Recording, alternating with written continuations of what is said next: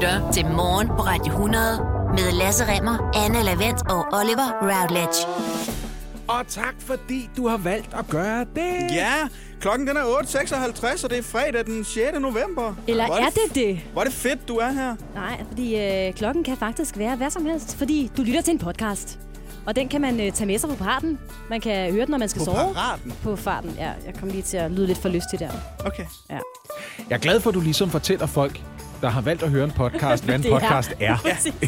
Nu skal jeg lige fortælle dig lidt om podcast. Hvis man er forvirret over, hvad det er, man er hoppet ind i her. Womansplaining, det der. Ja, det er det På den anden side forstår jeg det godt, fordi vi har jo alle sammen siddet for eksempel med en cornflakespakke og spist cornflakes, mens vi har læst på bagsiden af dem. Der står jo ikke noget på bagsiden af en cornflakespakke, der overrasker, vel? Nej, det er faktisk nok. Ja, det er det cornflakes. De lavede majs. Nå, okay, alligevel majs. Alligevel. Det har været en begivenhedsrig uge. Og vi har øh, samlet højdepunkterne Ja. i den her podcast. Og så kan du høre det her og tænke, var det højt?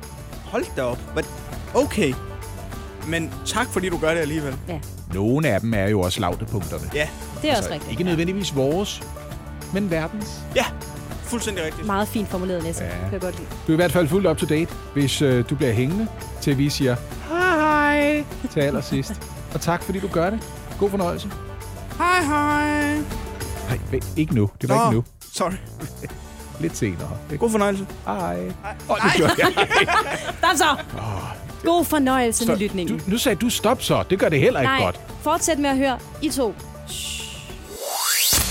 Og det er jo mandag, så vi skal have fat i nogle nyheder fra weekenden, som I formentlig er gået glip af, fordi I har... Og det er godt, det her. Sådan lød det i gamle dage. Det gør det Ja. Fordi I har lavet alle mulige andre fine ting. Og det er helt okay, fordi jeg skal nok lige øh, opdatere jer her. Den første nyhed, jeg har med, handler om vores bilkøb. Fordi antallet af øh, solgte el- og hy- hybridbiler slog rekord i oktober måned. Og lad mig lige blive lidt mere konkret. Hver femte nye bil, der er rullet ud for bilforhandlerne, har været en opladelig en af slagsen. Det vil sige, at salget af el- og hybridbiler er vokset med henholdsvis 235 procent og 386 procent sammenlignet med oktober sidste år. Ja, nu klapper du, Oliver. Men det er, jo også, det er jo også fordi, den der elendige registreringsafgiftaftale, regeringen har lavet, betyder, at alle biler, og især faktisk elbilerne, Yes. kampstiger 1. januar. Ja. Så folk har enormt travlt med at komme ud og få en ny bil, ikke? Ja, du får det Det er ret. faktisk fedt. Ja, det er fedt. Og der tog, du, der tog du faktisk lige resten af nyheden, fordi det er formentlig ikke, fordi vi alle sammen er kommet i tanke om, at vi skal redde Jo, vores jord. Det har jo. formentlig noget med nogle nye afgiftsstigninger at gøre. Der tror jeg ikke. Og der er ovenikøbet det ved det, at hvis de ikke får gjort noget ved de afgiftsstigninger, så kan du faktisk sælge bilen videre nærmest efter 1. januar og tjene penge på den. Lige præcis, Og gå ud ja. og købe en bil til 300.000, den koster næsten en halv million efter 1. januar. Bam, ud over rampen med den. Bam, bam, bam. Ej, Så en det er- investering. Ja, det er vildt ikke, at du kan købe en bil i et halvt ja. år og tjene penge på at sælge den. Skulle jeg lige have vist. Hvor er, vi er, øh, ja, uha, de er brugt, ikke? Vi er stadigvæk midt i en øh, pandemi, og forsamlingsforbuddet ligger jo som bekendt øh, på 10 personer. Ja, tak. Men den besked er det åbenbart ikke alle, der lige har fået. Der er ikke nogen unge, der er piratfestet igen, vel? Politiet har været ude med bødeblokken, både København og Odense i weekend, fordi der var for mange, der festede i lejede lokaler. Og når det er lejede lokaler, så gælder forsamlingsloftet jo. Det gør det ikke i øh, private hjem. Jeg leger også et værelse i min lejlighed. Hvad så, hvis jeg holdt en fest? Det må du gerne. det må jeg godt. Forsamlingsloftet gælder øh, restaurationer, lejede lokaler, festlokaler, men der er ikke nogen, der skal bestemme, hvor mange mennesker du har hjemme. Ah, dig. Oliver soveværelse er et festlokale. Det er Jeg det ved ikke, om I altså. har hørt om den svingerklub, der er gået konkurs, men jeg kan fortælle jer, der er noget. Der er kunder samlet op. I alt fire fester blev stanset rundt omkring i landet, øh, og på Frederiksberg i København valgte folk selvfølgelig at løbe fra stedet, Ja da. da politiet ankom. Og lad mig lige komme med et øh, citat.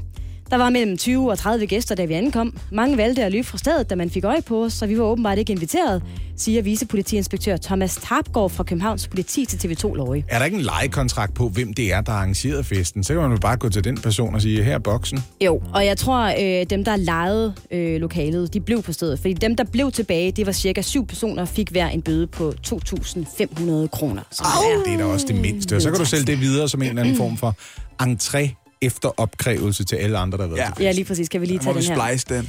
Her til sidst slutter jeg med en øh, lille form for haverevolution, har jeg lyst til at kalde det. Der åbenbart har slået rod hos de cirka 1,6 millioner haveejere herhjemme. Og det kigger jeg på dig, Lasse Remmer, fordi ja. du ejer jo en have. Hvad er det for en revolution, der er sket hjemme hos mig? Jamen, haveeksperter og plantecentre oplever en ny tendens, hvor vi vil have insekter og biodiversitet i vores haver. Det vil sige, at vi du skifter de der... ja, Du har lige dræbt alt det biodiversitet, du havde i din. Men vi vil ligesom have de der øh, stringente haver med øh, fliser og nyklippet græs og hæk. Det skal skiftes ud med buske og træer og planter, og vi efterspørger faktisk især insektvenlige buske og Det er jo et problem for TV2-fri-programmet En Have i Gave.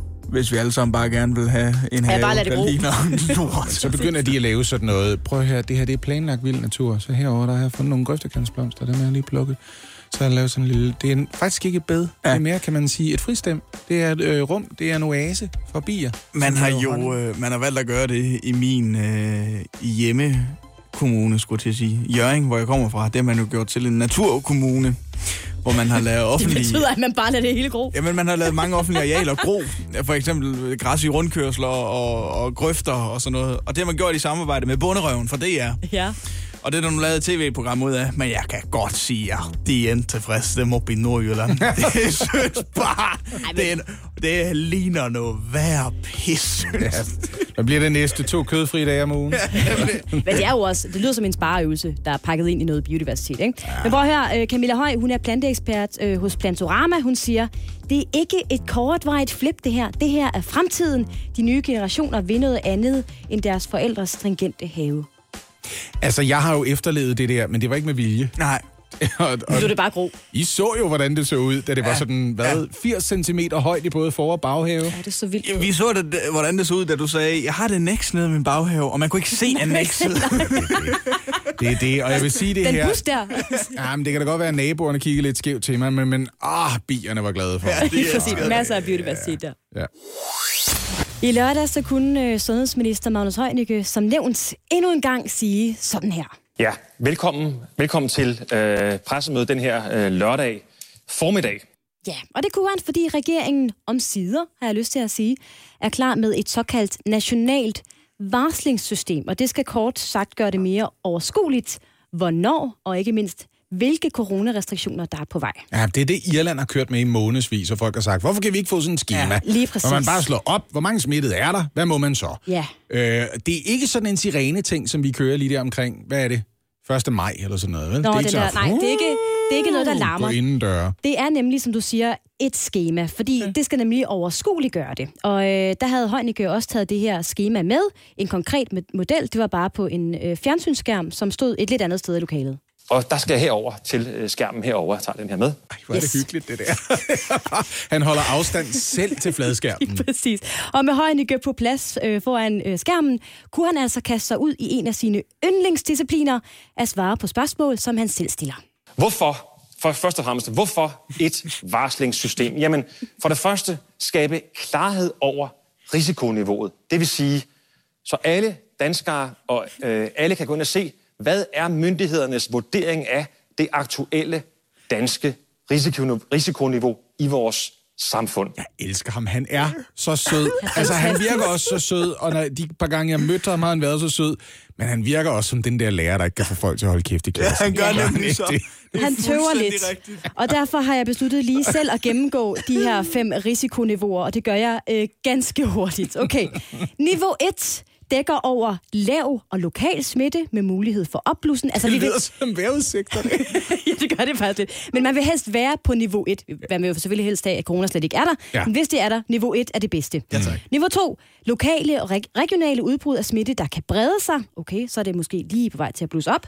Niveau 3 betyder udbredt samfundssmitte med potentiale for hurtig acceleration i smittetal. Er det her, vi er nu? Ja, det er nemlig lige Okay. præcis her, vi er nu. Jeg ved ikke, hvorfor jeg griner. Det er jo super alvorligt. Det er det det er bare sjovt at høre de formuleringer. Niveau 4 dækker over udbredt samfundssmitte og begyndende pres på kapacitet på sygehusene. Det er ikke godt, jo. Det er nemlig ikke godt. Der er det vi nemlig, ikke endnu. Det er nemlig her sygehusene kommer i spil. Nej, vi er nemlig stadigvæk på niveau 3. Vi har respiratorer nok, og man har holdt op med det der med at udsætte andre operationer. Og sådan noget. tak. Ja, og der er stadigvæk plads på sygehusene. Ja. Og så er der det helt kritiske, niveau 5.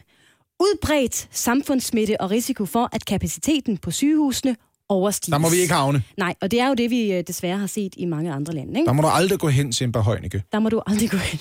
Og det er altså, ifølge Magnus Heunicke, de her øh, fem niveauer, man fremover skal holde øje med. Og det vil sige, at man øh, hver uge vil kunne gå ind øh, på coronasmitte.dk og se, hvad er det aktuelle danske risikoniveau. Ja, men er der ikke en pæn sandsynlighed for, coronasmitte.dk for det øjeblik, vi indfører det her, typisk for offentlige hjemmesider, bare går ned hele tiden? Jo, jo men det er der en, Ja, øh, et en par gange risiko i hvert for. fald i løbet af den seneste uge. Og der er også risiko for, at man sidder derude og er komplet forvirret over, hvad det her egentlig betyder i praksis. Og det skal jeg nok prøve at øh, gennemgå lige ef- efter, hvad er det, vi skal høre? Jonas Brothers. Ja. What a man gotta do. Mm. Og vi er sådan set stadigvæk i gang med at kigge på, hvor overskueligt skal det være fremover. Det nye der- varslingssystem, der blev præsenteret i lørdags, med fem risikoniveauer, hvor vi nu er på niveau 3. Og jeg kan godt forstå, hvis man sidder og tænker, hvad kan jeg bruge det til? Fordi der er altså stadig masser af spørgsmål at stille til det her øh, nye system. Og det er Magnus Heunicke som altid mand for. Hvad betyder det så for de tiltag, som bliver iværksat? Og det er så øh, nemlig det her varslingssystem, som måske ser kompliceret ud. Ja. Nu kigger vi på den her sætning. Hvad betyder kryds? Hvad betyder bolle? Hvad med den lille trekant nedenunder? Og jeg vil sige, at jeg stopper Magnus Heunicke her, fordi det er simpelthen rigtig kompliceret. Og det er også kompliceret at finde hoved og hale i det, som han siger. Så nu overtager jeg lige her. Er det Det dejligt? Magnus Heunicke burde have sagt. Ja. Ja. Prøv at høre, sundhedsministeren har forklaret det. Jeg gør lige, øh, så vi kan forstå det. Men prøv at høre, det her fine schema, som han står foran og præsenterer, det er i bund og grund en oversigt over, hvilke muligheder myndighederne har, hvis smitten forværres. Altså mm. hvis vi når op på øh, niveau 4, som er det niveau, øh, vi ligger, øh, som er et niveau over det, vi ligger på i dag, så står der for eksempel, øh, så kan man lukke øh, barer og restauranter. Så bør man tænke på at hjemmeskole osv. Men det er ikke nødvendigvis det, der sker fordi det kommer an på individuelle vurderinger. Det vil sige, at myndighederne skal alligevel gå ind, hvis vi øh, rykker op til niveau 3 og vurdere, hvad er det bedst, vi gør? Altså, hvad er mest fordelagtigt? Er det fordelagtigt, Okay. at vi sender alle skoleeleverne hjem, eller er det øh, bedst, hvis vi lukker øh, barer og restauranter? Er det det, der kommer til at Men virke så bliver I i hvert fald ikke overrasket over, at de her muligheder for at stramme op, de er på bordet. Lige præcis. Ja. Som Magnus Heunicke øh, siger her, det kommer altså an på en konkret vurdering af situationen, hvor man skal sætte ind. Hvad er det, der skal til? Er det minkfarme? Er det slagterier? Er det, er det etniske grupper? Er det boligforhold? Er det unge mennesker? Jamen alt det må jo, kommer jo ind i systemet, og alt det øh, er med til, at man altså vil kunne for hver enkelt element, vil myndighederne kunne, og det er vores sundhedsmyndigheder, kunne gå ind og vurdere præcis, det ser fint ud, men der skal skærpes her. Nu gør han det mere kompliceret. De var lige i gang med at lave et schema, vi kunne forstå. Magnus, for fanden, mand. lige, men er I med så langt? Er I med Det her? ved jeg snart ikke. Hvor mange er- spørgsmål stiller han der? Er det minkfarme? Åh, Er det små børn? Er det mellemstore børn? Er det børn mellem 5 og 7, eller børn mellem 7 og 9?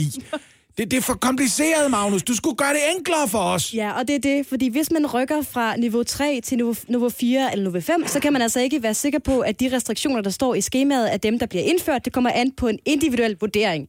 Okay, godt så. Ja, okay. Men mangler man så ikke at fortælle, øh, hvad der konkret skal til, før et varslingssystem eksempelvis går fra niveau øh, 3 til niveau 4? Ja, det tænker jeg også, ikke? Fordi udbredt samfundssmitte gælder Yes. både på 3 og 4. Men 3, hvor vi er nu, der er potentiale for hurtig acceleration, og på 4'eren, der er begyndende pres på sundhedsvæsenet.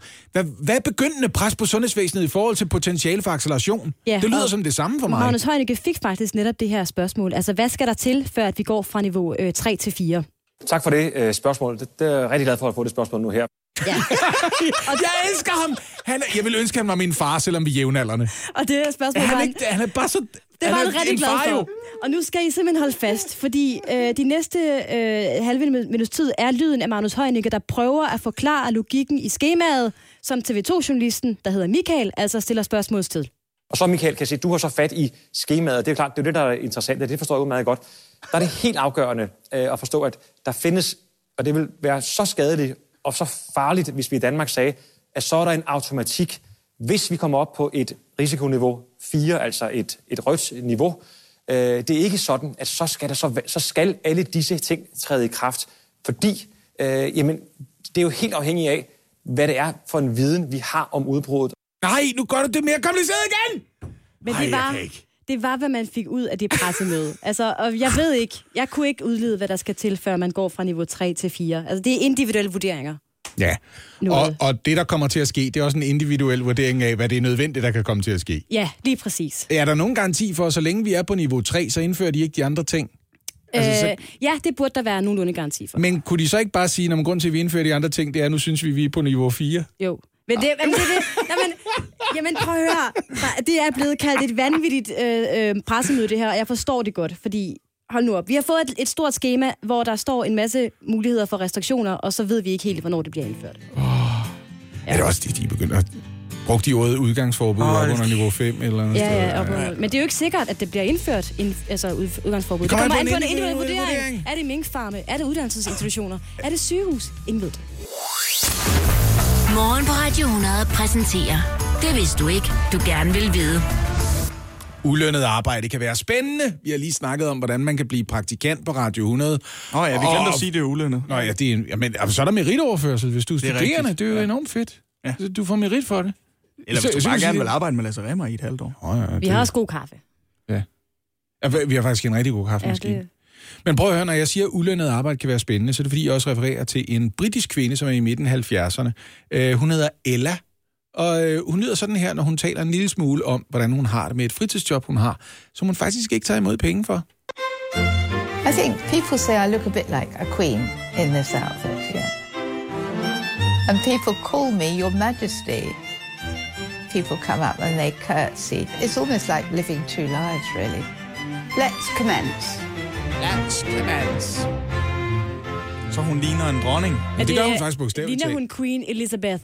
Er Faktisk det det? ikke vanvittigt meget. Hun er også en meter og 62 høj, hun er midt i 70'erne og noget yngre end dronningemoderen er. Men for 30 år siden, der brokkede dronning Elizabeth den anden sig over, at hun fik solen lige i øjnene, da hun deltog ved et mindesarrangement for øh, ukendte soldater. Der står et øh, mindesmærke, der hedder Kenotafen midt i London. Og en gang imellem, så dukker dronningen lige op og siger, "Men det var også fint. Det er ikke alle sammen, vi fik med hjem fra 1. og 2. verdenskrig. og Vi kan ikke lige... Men nu står der den her, så så kan man komme herhen og huske på jer. Og så sagde hun, der hvor hun skulle stå, imens der var militærparade, fik hun solen lige i øjnene. Nej. Det er da også træls. Prøv at høre, det kunne man jo have gennemskuddet på forhånd, regnede man ud. Hvis man havde en kvinde på cirka samme alder, der også var cirka en meter og 62, der vejer cirka det samme, der kunne tage cirka det samme tøj på, der kunne stå det samme sted, og lige komme ind og sige, får man solen i øjnene på den her tid af dagen? Jamen, så fandt man Ella Slack. BBC ringede til hende og sagde, øh, kunne du, øh, eller kan du ikke komme og stå, hvor dronningen skal stå? Så sagde hun, ja, det vil jeg gerne. Det vil jeg gerne have lov til at gøre. Og i de mellemliggende 30 år, der er Ella Slack blevet brugt som ulønnet dronningestand-in til alle tv-transmitterede arrangementer. Så ringer man til hende og siger, at der er øh, et bryllup her og så videre. Kan du lige teste edukationen, eller? Ja, Ej, hvor er det sindssygt. Var det Ella Slack, der øh, hoppede ud sammen med Daniel Craig i 2012, da der var OL, og man hoppede ud af en helikopter, og det skulle lige en dronning og Daniel Craig, der hoppede ud sammen? nej, det var ikke hende. Det var ikke hende. Okay. Altså, det er jo lidt at tage, hvad hed det i gamle dage, en mundskænk til nye niveauer. Altså det der med, at man lige tester, man lige tester, om forholdene er i orden. Det betyder også, at hvis man for eksempel lige skal tjekke ruten på en parade, dronningen skal deltage i, Ja, ja. så får hun lige lov til at sidde i den fine, gyldne karet, og så siger hun, så vinker jeg lige, jeg sidder der. Og der er nogle mennesker, der ikke ved, det er mig. Især turisterne, de ved det ikke. Så sidder jeg lige og vinker, så vinker de tilbage. Og så meget ligner hun faktisk ikke. Det gør hun ikke. Hun er faktisk cirka samme størrelse. Fordi hun er 20 år yngre. Ja, det er jo en del af det. Det er jo 100% en del af det. Altså, hendes ansigt ligner egentlig ikke så vanvittigt meget, men hun har som sagt cirka samme statur, vejer cirka det samme, en meter 62 Ja, høj. Ikke? Øh, nok så vigtigt. Når hun så en gang imellem skal deltage i en ceremoni, hvor tronen er til stede, så skal hun sidde ligesom øh, kvinder gør, når I går i byen og skal bruge det offentlige toilet. Du Ja. ved godt, hvad jeg snakker om, ikke? Ja, ja, jeg vil Man rører ikke ved brættet. det. Ja, I rører ikke ved brættet. Nej. Det tætteste, mennesker kommer på at kunne svæve, det er, når kvinder de skal bruge det offentlige toilet. Ja, vi skal ikke røre ved det bræt. ikke? Ja. Det skal I ikke. Og det samme gælder her. Og det er ikke, fordi hun er bange for, at der er nogen, der er tisset på tronen. Det er tværtimod, fordi hun er ikke fin nok til at sidde på tronen. Så hun skal også have ret pæne lovmuskler for en kvinde midt i 70'erne. Så hun hun skal føre sin popo ned. hun skal ligesom squatte Uden 10 at cm røre over, ved men hun må ikke tronen. røre med numsen ved selve tronen. Hun er jo ikke royal, jo. Nej, nej. Har, hun, altså, har, har, har dronningen mødt hende og sagt tak for en stor arbejde for landet? Det er ikke noget, hun har talt offentligt om, eller slag i så fald. Men det ville da være ærgerligt, hvis der ikke på et tidspunkt lige kom en lille Thank you for your service. Jeg håber, de er på julekort. altså. Ja. Hun skal da have en lille medalje. Sådan som de smider om sig med de der OBI og MBI's derovre, så skal hun da også have en. Ja, folk de har fået guldur for 25 års tro tjeneste. Hun har lavet det her i over 30 år. Hun har ikke fået en krone for det. Og hun siger, it's a pleasure to serve. Ja, er det ikke sød. fint? Jo, ej, Det det er en fin gerne. historie. Bidrage en lille smule til det gamle imperium. Det Jeg er ved, jo om, smukt. øh, om dronningen også har sådan en, faktisk. Dronning Margrethe. Altså vores dronning? Ja. Altså, så skal du jo finde en kvinde, som er over 65, der er været 2 meter og 10 høj. Det har hun, og det er faktisk... øh, Dronning hende- Margrethe spiller jo for Bakken Bears stadigvæk, det er jeg ikke mere klar over. Hun har en dobbeltgænger, og det er hende, som øh, Podimo har lavet podcast med. De ved det bare ikke. De har fået Ah, taget røven på dem, ja, kongehuset. ja, Jeg tror, de... Oh, well played. Fanden skulle hun have lyst til at deltage i en podcast? Det vidste du ikke, du gerne vil vide. Du gerne vil vide. Morgen på Radio 100. Og Lasse og Oliver, har I nogensinde hørt udtrykket to get Amazon? Nej. Nej. Nej. Det betyder øh, kort sagt, at mindre webbutikker bliver kørt over af Amazon, fordi den her monsterpopulære store øh, webbutik virkelig kan presse priserne ned på et niveau, hvor andre ikke kan være med. Og jeg er med på det. Jeg ved godt, at Jeff Bezos, der ejer Amazon, han er Yes. god for sådan noget 200 milliarder dollars eller sådan noget. Mere end statens budget for et helt år i Danmark er. Ja. Altså, han er så rig, at man slet ikke fatter det. Men jeg er også nødt til at sige om det der med, at han tryner små butikker. Det gør han. Men han har også udkonkurreret forretningsgiganter, der var større end Amazon var undervejs. Barnes Noble, den største bogkæde i USA, de blev også bare trumlet ned, selvom de prøvede at køre deres egen internetside. Ikke? Ja. Så der må også være nogle andre ting, der virker for Amazon. Og det kan være, at internetbutikkerne her i Danmark skal begynde at forberede sig på, hvad end der kommer. Fordi der er altså meget, der tyder på, at Amazon er på vej med en dansk hjemmeside i det nye år. De har haft en tysk i et stykke tid. Ja, de har nemlig, og nu er de også øh, lige på, kommet på banen i Sverige, har lanceret en øh, svensk, en svensk webbutik. Øh, men der er meget, der tyder på, at Amazon måske ikke har øh, smidt super mange penge i den her nye øh, svenske hjemmeside, fordi jeg har læst så godt jeg har kunnet øh, de svenske medier, og de øh, morer sig lidt. Fordi Nå, hvorfor? Fordi den her nye Amazon-hjemmeside på svensk simpelthen er øh, fyldt med stavefejl. Formentlig fordi det er direkte oversat af øh, Google Translate fra engelsk til sådan et lidt dårligt svensk. Ah, det er fandme nærigt, hvis det er tilfældet. Men prøv at høre, øh, de svenske medier har fundet nogle eksempler frem på nogle lidt uheldige oversættelser. Lad mig sige det sådan. Okay. Eksempelvis kan man på den øh, svenske Amazon-side øh, købe et badeforhæng med et smukt motiv af en dejlig rapsmark. Og øh, det er simpelthen blevet oversat til voldtægtsblomst. Raps, rape. Jeg tror, der er noget i det der rap. Jeg ved det ikke helt. Voldtægtsblomst. Lige præcis. Man, man kan også finde en, øh, en skøn notesbog, sådan en kan vi alle sammen få brug for, mm. der er oversat til følgende. Rejsen til den smukkeste butik for den pædofile. Jeg aner ikke, hvad der er sket. Jeg aner det simpelthen ikke. Til Jamen, det er, det er fuldstændig vanvittigt. Så er der også øh, noget, som du i hvert fald kender, øh, Oliver. Det øh, spil, konsolspil, der hedder Need for Speed Payback. Ja, tak. Det gav jeg min far i fødselsdagsgave i år. Gjorde det du slap lige af. Det var Ja. sejt, okay. Behov for fart eller sådan noget. Øh, Det er og, over, ja. Behøver du hastighed? Tilbagebetaling. kan man altså købe på den øh, Det svenske lyder som et jammerligt konsolspil, som Skat har prøvet på at udvikle. Hvad fanden er det her? Ja. Altså, World of Warcraft, verden af krigsfartøjer. Men prøv at høre, de skal lige i gang, og vi skal altså ikke lade os snyde, fordi øh, Amazon bliver en kæmpe stor øh, spiller øh, på markedet. Eksempelvis har de svenske forbrugere altså med den her nye hjemmeside fået adgang til, hold nu fast, 150 millioner varer fordelt på 30 kategorier. Og det er billigt, og det kan leveres rigtig hurtigt.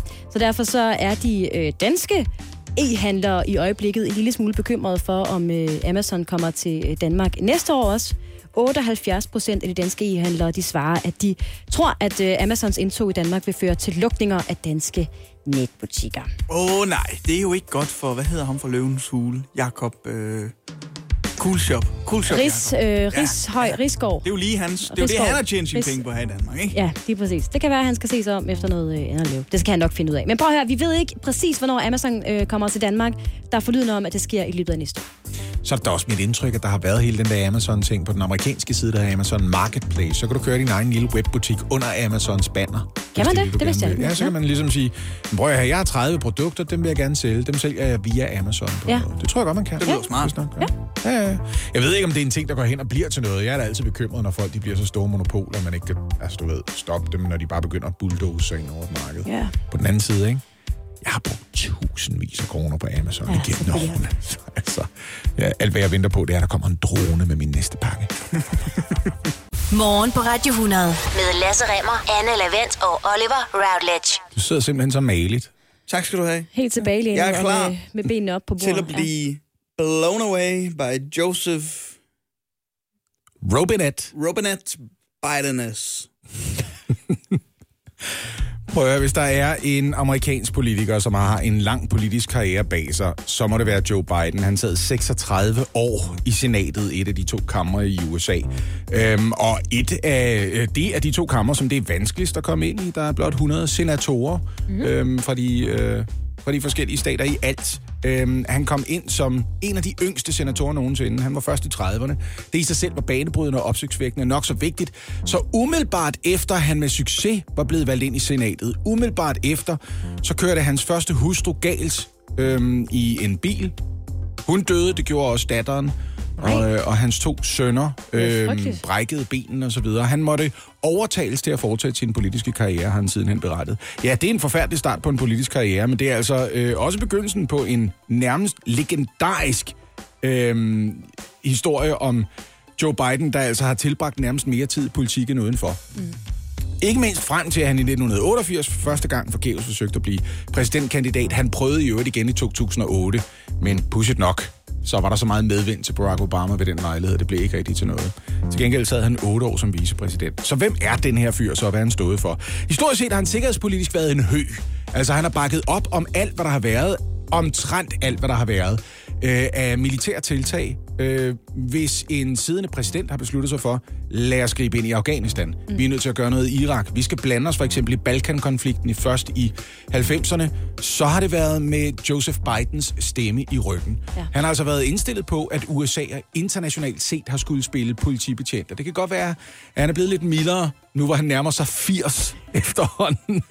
Men altså historisk set, så har han været en af de politikere, som har bakket op om, at USA's militær skulle fungere som verdens politibetjent. Kan vi regne med, at øh, Joe Biden ikke fortsætter Trumps plan om at øh, trække sig ud af NATO? For det har jo været en af Trumps mærkesager de seneste år. Altså tværtimod. En af de ting, Joe Biden har stået for, har været en opbakning til at udvide NATO også med tidligere østeuropæiske lande. Nå. Dem, som NATO jo ellers oprindeligt blev skabt for at holde i skak. Ja. Mm-hmm. Øhm, sådan at Varsava-pakten på den ene side øhm, øh, kunne udlignes af, af vesteuropæiske lande, så man kunne sikre sig, at der var noget rygdækning efterhånden, som kommunismen den vandt indpas i det østlige Europa.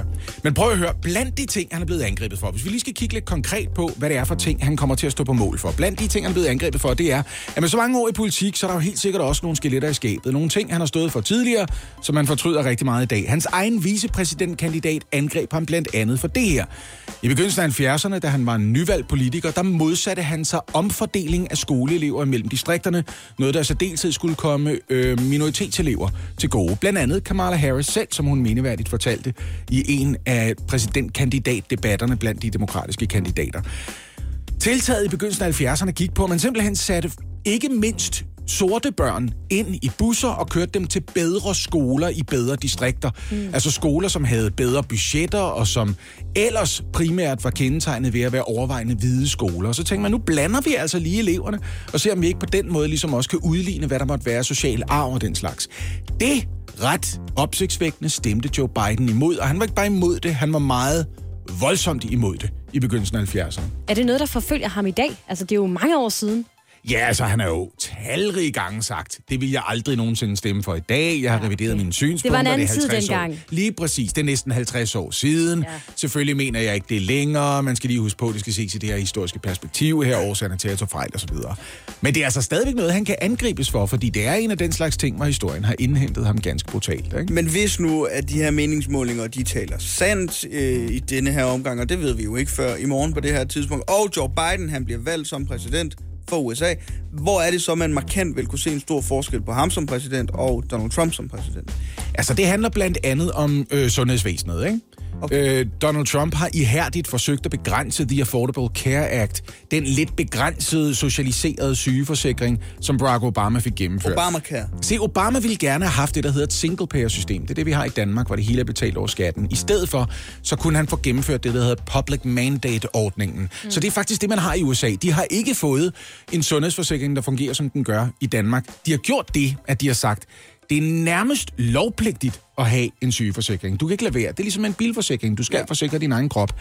Til gengæld påvirker vi, pålægger vi forsikringsselskaberne, at de skal tillade alle at blive forsikret under rimelige vilkår, Øh, og du kan ovenikøbet få et tilskud til at betale din forsikringspræmie fra staten. De kan ikke afvise folk for eksempel under henvisning til, du har været så alvorligt syg, at du simpelthen er en dårlig investering. Men det har højrefløjen historisk set været imod og kæmpet hårdt for at udligne. Samtidig har man været interesseret i nogle stater, altså dels i sydstaterne, at begrænse abortrettigheder og andre grundlæggende frihedsrettigheder, som har været øh, stadfæstet højeste ret i sin tid. Så man kan sige, at nogle af de ting, vi tager for givet, for eksempel i et ret sekulært, progressivt land som Danmark, de er under pres visse steder i politiske miljøer i USA. Og Joe Biden kommer nok til på den måde at være sådan lidt progressiv reaktionær. Mm. Altså han kommer til at stå for de ting, vi er blevet enige om i løbet af de sidste 40-50 år, som har forandret verden sådan ret voldsomt med hensyn til frihedsrettigheder. Dem kommer han til at stå på mål for sådan i det hele taget. Hans balancegang, og det er der, der bliver noget lort for ham, ikke? Hans balancegang kommer til at være imellem en stadig voksende progressiv venstrefløj blandt demokraterne, som altså for USA's vedkommende nærmest minder om vel, Socialdemokraterne eller den øh, venstrefløjen i Socialdemokratiet herhjemme. Nogle betragter endda sig selv som kommunister, og de har meget, meget store forventninger ja. til, hvad der skal gøres. Altså, øh, øh, det er en fremherskende fløj ledet af unge, meget, meget dygtige politikere, som for eksempel AOC, Alexandria øh, Ocasio-Cortez. Ja, som står i spidsen for nogle unge politikere, som har nogle meget stærke ambitioner, ikke mindst på klimafronten. Og dem kommer Biden også til at skulle afbalancere, for han betragter sig selv som en moderat demokrat. Hvordan gør han venstrefløjen i sit eget parti tilfredse samtidig med, at han ikke skubber hele den amerikanske befolkning væk? For de repræsenterer altså stadigvæk kun en minoritet af den amerikanske befolkning. Og det er det, det kommer til at handle om. Det kommer simpelthen til at handle om, at han hele tiden skal stå og sige, jeg vil gerne have en forandring, men ikke så meget forandring. Nej, for det skal gå stille og roligt. Ja, grundlæggende kan amerikanerne egentlig meget godt lide Altså, at tingene ser ud sådan, som de kender. Der skal ja. ikke lave så meget op. Jeg tror også, det er meget godt for Joe Biden. Snart bliver 78, at det går lidt stille og roligt. Ja, det er også en væsentlig point om ham. Lad os lige se, om vi ikke kan få et lille overblik over nogle af de sære ting, Donald Trump har nået at sige i løbet af sine fire år som præsident. Fordi ja. altså, nogle af dem har været underlige. Det skal vi jo gerne indrømme. Nogle af dem altså, det er også noget, der trives til. No. Arh, det har været lidt. Det har sgu været lidt lidt Det har været ja. lidt underligt, ikke? Jamen, det er også for at modificere det på den her måde. Nogle af tingene har han jo skrevet og ja. sagt. Ikke? Ja, han har været aktiv på Twitter. Det har været en stærk strategi for hans vedkommende. Han har skaffet sig selv et stort publikum på sociale medier. Større på stort set alle platforme, end for eksempel hans modkandidat Joe Biden har. Ikke? Og lad os lige starte bare med at hoppe ind på Twitter. Og lad os spole tiden tilbage til den 31. maj 2017. 6 minutter over midnat. For der tweetede Donald Trump, Despite the constant negative press, Kofifi. Ja, hvordan udtaler man det så? Han er kommet til at trykke send på det gale tidspunkt. Det vil vi alle sammen blive enige om. Hvordan udtaler man det så? Men det er fedt. Han slettede det jo ikke. Det blev jo stående. Ja, ja, så omfavner han det. Kofifi. Fordi hvis du bakker ud af det der, det er jo svaghed, Anne. Du kan jo ikke vise, at du har begået en fejl. I stedet for siger du, ja, det er da meget sjovt. Jeg var lidt træt på det tidspunkt. Det var lov til at blive stående. Men lad os da bare hoppe til afsenderen selv og finde ud af, hvordan man udtaler det. Ja, men han har selv ligesom taget pejling af, hvordan andre udtaler det, for han har heller ikke hørt ordet før, kan man godt høre. I hear Kofifi. Ja. Kofaffi. Kofaffi, mener han. Okay. Jeg troede, det hed Koffifi. Vi hører en sjov lille historie om det. Det blev brugt til at drille ham. De drillede ham trods alt, ja, demokraterne. Blandt andet på den her måde.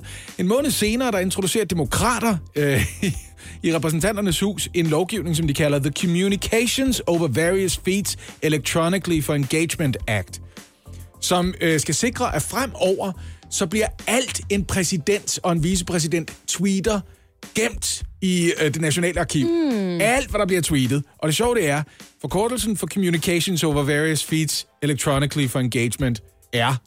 Kaufifi. Ja! Ej, det godt. gjorde de med vilje, ikke? Bare for at drille mig og sige, vi skal simpelthen ikke gå glip af et eneste tweet fra præsidentens hånd. Nå, jamen så lad os da bare lige tage til august 2019. Der kunne Donald Trump jo godt tænke sig at bruge en masse penge. Mm. Mm. I hvert fald bruge nogle penge på. Ja, han, prøvede for- selv at forklare, hvorfor han gerne ville bruge så mange penge. Det var, det var en stor erhvervelse, og Ja, han det var er jo det. selv lidt af en ejendomsinvestor. Så han tænkte, Jo, at han jo. måske kunne bruge nogle af statens penge på at købe øh, et nyt landområde. Nå, nu ved jeg godt, hvor vi skal hen. Også lidt et isområde, faktisk, hvis Ja, man tænker tak. over det. Han Jo. begrundede det på den her måde, set i forhold til faktisk, nej, vores egen lille andedam, Danmark, ikke? Denmark essentially owns it. We're very good allies with Denmark. We protect Denmark like we protect large portions of the world. Ligger der ikke lidt en trussel i det der, når han siger, altså Grønland har jo en strategisk interesse for USA, ikke? Jo, jo, jo. De har været i Thule i lang tid. Det er et vigtigt sted at ligge for at kunne ramme øh, potentielle fjender med, med interkontinentale missiler, ikke? Han vil gerne købe Grønland. Ja, det var det, han gerne ville, ikke? Men det er ret vildt ligesom at sige, altså vi har jo historisk set beskyttet Danmark rigtig Ja, ja, godt. lige og præcis. kunne, Det det, det ville være ærgerligt, hvis der ja. skete noget med NATO, og det gik i stykker. vi ikke kunne beskytte jer lige pludselig. Det var også lidt træls. Ja. Men prøv at høre, vi kan jo ikke kun øh, dvæle i alle de ting, Donald Trump har sagt og gjort, som har været til at grine af. For Donald Trump har faktisk også, også gjort nogle gode ting, nogle fine ting for USA i det fire år, hvor han har været præsident. Jeg kan ret godt lide øh, Space Force.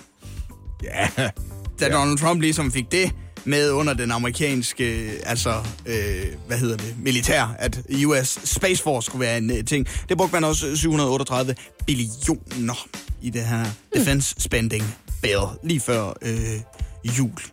Altså, altså, man kan jo godt sige, det er lidt sjovt, at han gerne vil bruge flere penge på at komme ud i rummet igen, efter NASA nærmest er blevet droslet helt ned til sokkerholderne. Men blandt de ting, man er nødt til at respektere manden for, det gør jeg i hvert fald. Han har reformeret fængselssystemet i USA. Mm. Han har grebet ind over for en ting, som har været praksis i over 30 år, nemlig at man straffer folk, der pågribes med crack cocaine hårdere, end folk, som bliver pågrebet med, kan man sige, almindelig pulverkokain. Mm. Og den helt store forskel der, det er, det er jo primært hvide amerikanere, som køber det dyre, hvide pulverkokain, der sniffes, mens crack cocaine, der ryges, i høj grad har været en ting, som fattige minoriteter mm. er sumpet ned i og endt helt på bunden af samfundet med. Og, og det er en regel, der har været siden 1986, at der skal 100 gange så meget hvidt kokain til, som crack cocaine for at udløse den samme fængselsstraf. Ja. Bemærkelsesværdigt nok, en lovgivning, som Joe Biden i sin tid støttede, selvom han siden han har fortrudt det. Mm. Ja, og det er der ingen, der har gjort noget ved i mellemtiden. Nej, nej. Så han er blevet takket af mange aktivistgrupper for, vi er simpelthen nødt til at holde op med at straffe narkomaner og smide dem i fængsel for en afhængighed, de ikke selv kan stoppe. Det vidste jeg ikke. Nå. Hvis vi skal holde det for øh, lidt citaternes skyld i en øh, kronologisk rækkefølge, så skal vi til 2017 nu. Og vi skal tale øh, om et kælenavn, som jeg ved, øh, Anne, du holder meget af. Øhm, mm-hmm. Det er jo, øh, hvordan Donald Trump valgte at omtale Nordkoreas store leder. Ja, han, han holdt et af de der kæmpe store vælgemøder, i det her tilfælde i Alabama, da han introducerede det her om Kim Jong-un. Rocket Man should have been handled a long time ago. Ja, det skulle nogen have gjort, ikke? Det er godt, jeg er kommet til. Little Rocket Man. Jeg ved. We, we're going to do it because we really have no choice. No choice. Yes. Han står bare improviserer, da han opdager Rocket Man. Det virker. Kennedy så tænker han, Little Rocket Man, kan I lide det bedre? Men, jeg, men det er sjovt, for det skaber sådan et billede i hovedet. Jeg kan godt se Kim Jong-un stå der øh, i Nordkorea og være sådan, lille rocket man. Og så må vi jo sidst, men heller ikke mindst, aldrig nogensinde glemme Donald Trump, da han tilbage den 23. april i år foreslog en form for løsning mod covid-19. Ja, ja og han, han står faktisk og snakker lidt med folk, der er topuddannede læger, for ligesom at pitche dem I idéer. rummet, ja. Ja, ja, ja, på et pressemøde står han og siger, Åh. har I prøvet det her? Har I prøvet, har I prøvet noget med lys og så videre? Og så får han en ret vild idé, efter han har sagt, hvad med noget med noget lys, hvor man stikker en form for, det ved jeg ikke, lampe op i numsen på folk? Eller så. Ja, det siger han ikke lige ud. Men så kommer han til den her idé. And I think you said you're going to test that too. Sounds interesting. Right, and then I see the disinfectant, where it knocks it out in a minute, one minute. And That's is there a way we can do something like that uh, by injection inside or or almost a cleaning? Because you see, it gets on the lungs and it does a tremendous number of the lungs. So it'd be interesting to check that. So that you're going to have to use medical doctors it Ja, du er nok nødt til at bruge medical doctors. Det er dem, du skal bruge. Du skal nok ikke bruge filologer og sådan noget til det her. Kan man lige undersøge det måske? Det var jo Donald Trump, der foreslog, at man kunne bruge Jamen, det er nærmest blegemiddel, faktisk. ja, ikke? Ja. i hvert fald noget desinficerende Og noget klorin det i ind i kroppen. At finde ud af, om det, Det virker på et øh, minut, jo. Corona. Ja, ja, præcis. Hvad Rodalon? Har I prøvet det i kanyler? Eventuelt. Det virker jo godt mod skimmelsvamp. I bør teste. I bør virkelig teste. Jeg lige tjekke, om jeg har en god idé her. Jeg har ikke tænkt det igennem. Ja, måske er der nogle medical doctors, der lige kan kigge på det her for mig.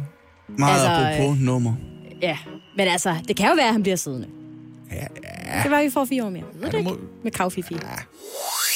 Ikke siden øh, 6. oktober har vi haft den her quiz. Så I burde satan med være klar.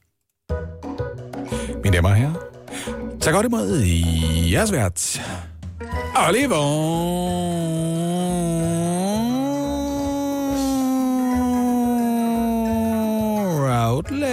Routledge. Ja! Det er ham fra fodboldeffekten. I har haft næsten en hel måned til at forberede jer. Men på den anden side, så aner jeg simpelthen ikke, om man kan forberede sig til det produkt, I skal forsøge at gætte prisen på. Stillingen er 5-4 til Lasse Remmer. Ah, Jo, den er så, fordi Lasse gættede, Lasse gættede tættet på, da vi lavede den her leg quiz, hvor vi øh, skulle finde prisen på den udstoppede regnorm, der var til salg. det er rigtigt. Det gjorde jeg. Det gjorde du. Det var lige dit område der. Nå, men Eller hvad altså, nu hedder det? En, en orm? en orm. Orm. Du også til at sige Regnorm. regnorm. Men det hedder udstoppet, ikke? Jo, jo. Åh, den er god nok. Prøv at høre, jeg har kigget øh, lidt mod USA for at finde dagens produkt. Som I kan se ind på vores Instagram-story. Vi hedder Radio 100.dk derinde. Ind og følg os, og så kan du altså også selv gætte med, hvad er jeres umiddelbare reaktion på det her produkt? Jeg vil gerne lige, og mens man er derinde, man kan også lige stemme på, at det er mig, der kommer tættest på. Fordi der er sådan en afstemning, hvor man kan vælge, ikke om det er Lasse eller Anne, der kommer til at gætte tættest på prisen. Og der vil jeg gerne lige sige, stem på Anne. Det kan jo godt være, at de møbler, vi skal gætte prisen på i dag, de for eksempel har en form for affjedring, når man sætter sig ned. Og så vil jeg gerne spørge, og det synes jeg er et ret godt spørgsmål, er det så en øh, stum sofagruppe, eller er der lyd på? Fordi, ja, fordi den er jo til, Der er en pointe. den er jo tilhørt Charlie Chaplin, ja, som vi kalder ham i Danmark, Charlie Chaplin. Det er en sofagruppe. Vi, jeg, jeg kigger på en sofa og en, en meget behagelig lænestol, ser det ud til, mm. som er sådan lidt gammel stil. Ja, Ja. selvfølgelig. Vil I gerne vide lidt mere Ja, om det vil jeg også gerne. Ja. Okay. Jamen, det er Bettina i Karlslunde, som øh, sælger den her øh, lækre sag. Og om produktet, der skriver Bettina selv. Charlie Chaplins originale sofasæt fra USA fra starten af 1920'erne. Uh. Min farfar var personlig ven af Charlie Chaplin. Okay, slap af, Bettina. Og købte den her sofagruppe af ham i USA ved et af sine besøg derovre. Ja, hvis han havde været personlig ven, så har han nok fået det som gave, ikke?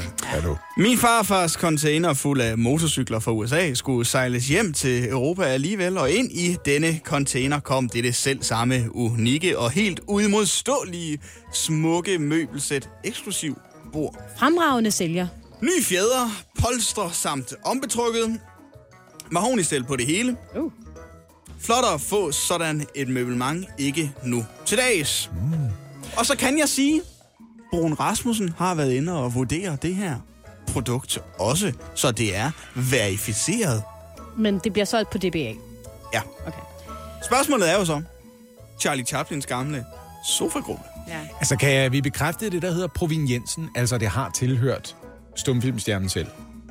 Det kunne Brun Rasmussen. Nå, Okay, Altså, de kom hjem i en container med motorcykler. Hvad mere vil du vide? Du vil jo gerne have et billede fra Chaplins hjem tilbage, det ved Ja, det jeg ikke, faktisk 40'erne rigtigt eller sådan ja. noget, hvor han sidder i sofaen. Ja. Ikke? Det vil man jo Det gerne er have, så man kunne have det hængende. Ja. Og se det fra sin sofa, man lige har købt. Ikke? Lasse, det er dig, der fører, så jeg øh, føler lidt, at du, du har øh, første bud. Ja, Også det fordi jeg, spørgsmålet er jo, jeg er på bar bund her. hvad er det værd? Ja. Ja, ja. Ah, Hvad er og det der værd? kom Hvad er det værd? på quizzen lige. 85.000 kroner. Oj. Oj. Budet! Nu har jeg lyst til at sige 60, men nu sagde jeg Hold. 85. Grønland er 85. Yes, det er Grønland siger. Er det danske kroner? Eller er det...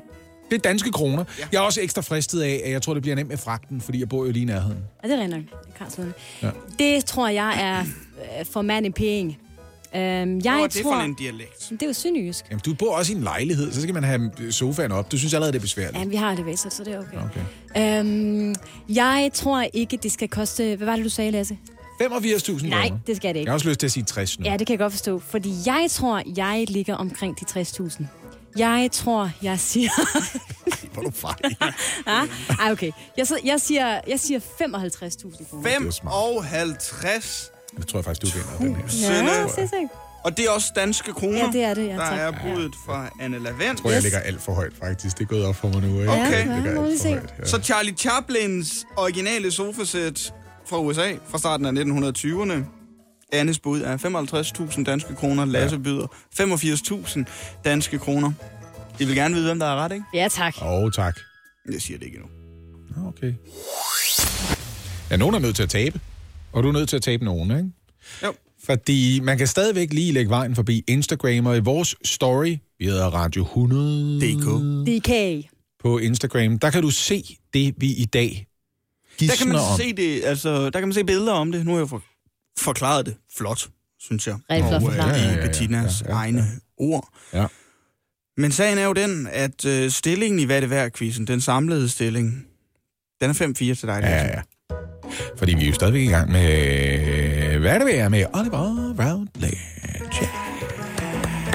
Uh! Det er ham, der. Nemlig rigtigt. Og i dag har I skulle prøve at gætte prisen på Charlie Chaplins originale sofasæt for USA fra starten af 1920'erne.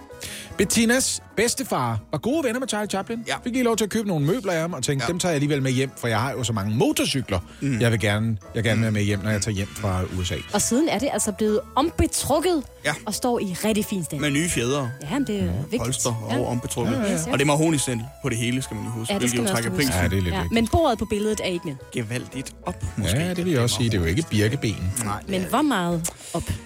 Ja, spørgsmålet er jo, hvad Bettina ønsker sig for Charlie Chaplins originale sofasæt for USA i starten af 1920'erne. Ja, jeg ligger for højt. Jeg ligger for højt. Ja. jeg Budet også, du fra kan, Hold Vest, altså Anna Lavens, var 55.000 danske kroner. Yes. Budet fra Hold Grønland, altså Lasse Remmer, var Ja. 85.000 danske kroner. Det er ironisk, du hedder Hold Vest, når Grønland ligger vest for, hvor du kommer fra. Det er derfor, det er sjovt. Okay. Det er der, der er komiker, det. Det er også det ironiske. Det er derfor, det er sjovt. Det er sådan noget, Charlie Chaplin vil have grint af. Det vil da være endnu mere vest. Men spørgsmålet er, hvad Bettina vil have for Charlie Chaplins originale sofasæt for USA. Med andre ord, hvad er det værd?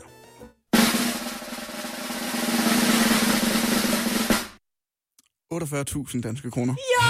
Nej, jeg vidste, jeg lå for højt. Men jeg havde tabt alligevel, fordi jeg ville jo have sagt 60 i stedet for, at du sagde 55. Hun danser nu, jeg kan ikke komme i kontakt med Ja, hende. dans fra Det er også lige så meget, fordi der var åbenbart der er flere inde på vores øh, Instagram, der har været inde og stemme, at de mener, at Lasse ville have det rigtige bud. Nå ja, men jeg er jo en af dem, der har stemt. Det er jo Men det er fordi, at Lasse Jeg har har, jo en fordel i den her øh, quiz. En, en høj fordel i dag, vil jeg mene. Fordi, Ja, ja. Øh, altså, varen er sat til salg i Lasses lokalområde. Ja, ja. det er også rigtigt. Og det er inden for Lasses altså, arbejde, vi Ja. befinder os i. Ikke? Og nærmest også aldersgruppe. Jeg Hvis vi skal lige være... Ja. Nu er du også hård ved dig selv. Men okay, så vinder jeg. Så står der, er det 7-5? som 5-5, er- ja. Nå. Men det er jo fordi, Anne, jeg er en øh, rigtig god taber. Jeg er en dårlig vinder, men jeg er Ja, en rigtig det- god taber. Ja. Altså, øh, jeg, jeg, jeg, Du, er- det er du også ved at være vant til, ikke? jo, men jeg er også god til ligesom at sige, det fortjener jeg også. Gennem og sådan 48 noget, år. Jeg er også dårlig og den slags. Det er jeg god til. Jeg er nærmest forberedt på det. Ikke? Tillykke, Anna. Tak skal du have. Tak skal du have. Så er der nyt fra Fugleland, og Fugleland, det er Bornholm. Bornholm, det er en ø, der ligger øst for resten af Danmark. De var besat i et ekstra år, det er de stadig sure over. Men nu snakker vi om noget andet, når vi taler Bornholm. Vi snakker om en fugl, som folk er glade for at kigge på. Igennem kigger lure typer, det er hvad de er. De kan lide at kigge på dem par sig, de er nogle sjofle bastarder. Nej, Hov, nu, undskyld, udviklede den her. Fugleland i fugleland i fugleland Ja, jeg skulle nok have skrevet teksten på forhånd i stedet Godt vinget ellers. Prøv at høre, Sebastian Klein øh, er jo ikke blot øh, Jesper Klein, comedy-legendens søn, men også en berømthed i sin egen ret. Som børnetv-vært, som Dr. Pjuskebusk. Hey, Hey, hey. Dr. Fiskebusk. Øhm, og øh, han er blandt de dusinvis af fuglekiggere, som har besluttet sig for at trodse pandemirisikoen ved at køre igennem Sverige og tage øh, Ystad Rønnefærgen for at komme til Bornholm og se en sjælden, sjælden gæst. Det her, det er jo en sibirisk art, øh, altså en østasiatisk art, øh, som slet ikke skal være her. Den skal jo være i et eller andet sted i, i, i Sydasien og overvinter et eller andet sted. Og den er fløjet forkert øh, og havnet her på Bornholm. Ja, ja, way to go. Hvis du gerne vil have, den bliver, så skal du nok be- ikke behandle den som om, den er en idiot, vel? Men det er da rigtigt. Fløjet. Forkert. Turdus eunomus hører slet ikke til i det vestlige Europa, og er en sjælden gæst på vores breddegrader, og den hopper rundt på Bornholm lige for øjeblikket og tænker, Det er det falske sted. og det er det også, fordi det er fuldstændig rigtigt ved Sebastian Klein, som ved meget mere om fugle, end jeg nogensinde kommer til. Det er rigtigt, hvad han siger.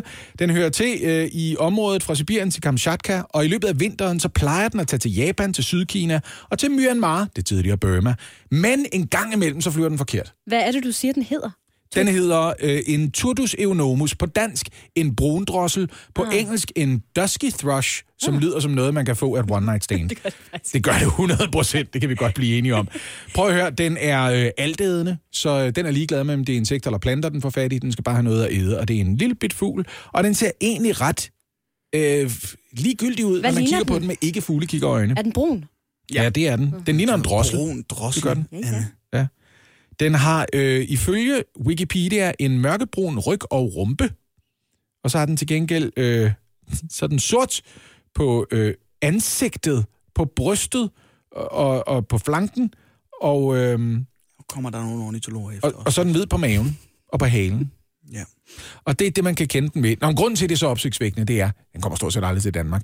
Det var opsigtsvækkende i sig selv i 2016, da en brundrossel viste sig i Derbyshire i England. Den var flået endnu længere vestpå, anede slet ikke, hvad den lavede. Nej.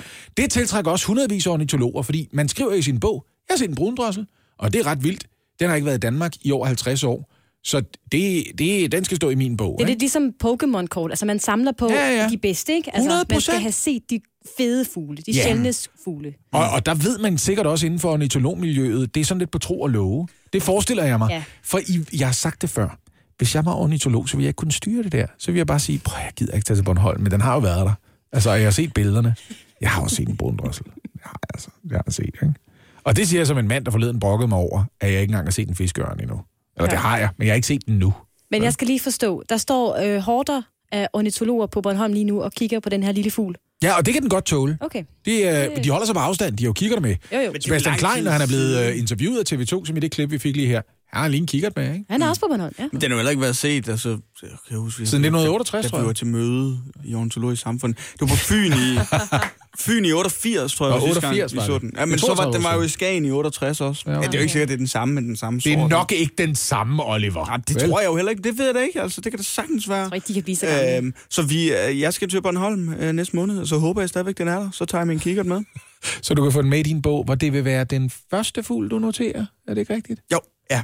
Ikke en dårlig første fugl, nu siger. Jeg vil jo stadigvæk gå og vinde på en albatros. Jeg tænker også, at det er en, altså, det er en fuglekikker på hobby-niveau, der har fundet den her... Jeg ved ikke, hvad der, hvad, om man kan være Jamen, så ringer han jo professionel- rundt, ikke? professionel fuglekikker, eller om det kun er James Brown, der kan det. Men altså, øh, om, om, at man må være lidt træt, som, øh, som hvis man er fuglekikker på højt niveau til land, at det er en, øh, en hobby-niveau fuglekikker, der har vundet den. Tror ikke, de slæ- slæder til hinanden på Dofbasen inde hos. Dansk Ornitologisk Forening? Så 100%. går man lige ind i et det slæderforum og ligesom siger, kom til ja." Bornholm!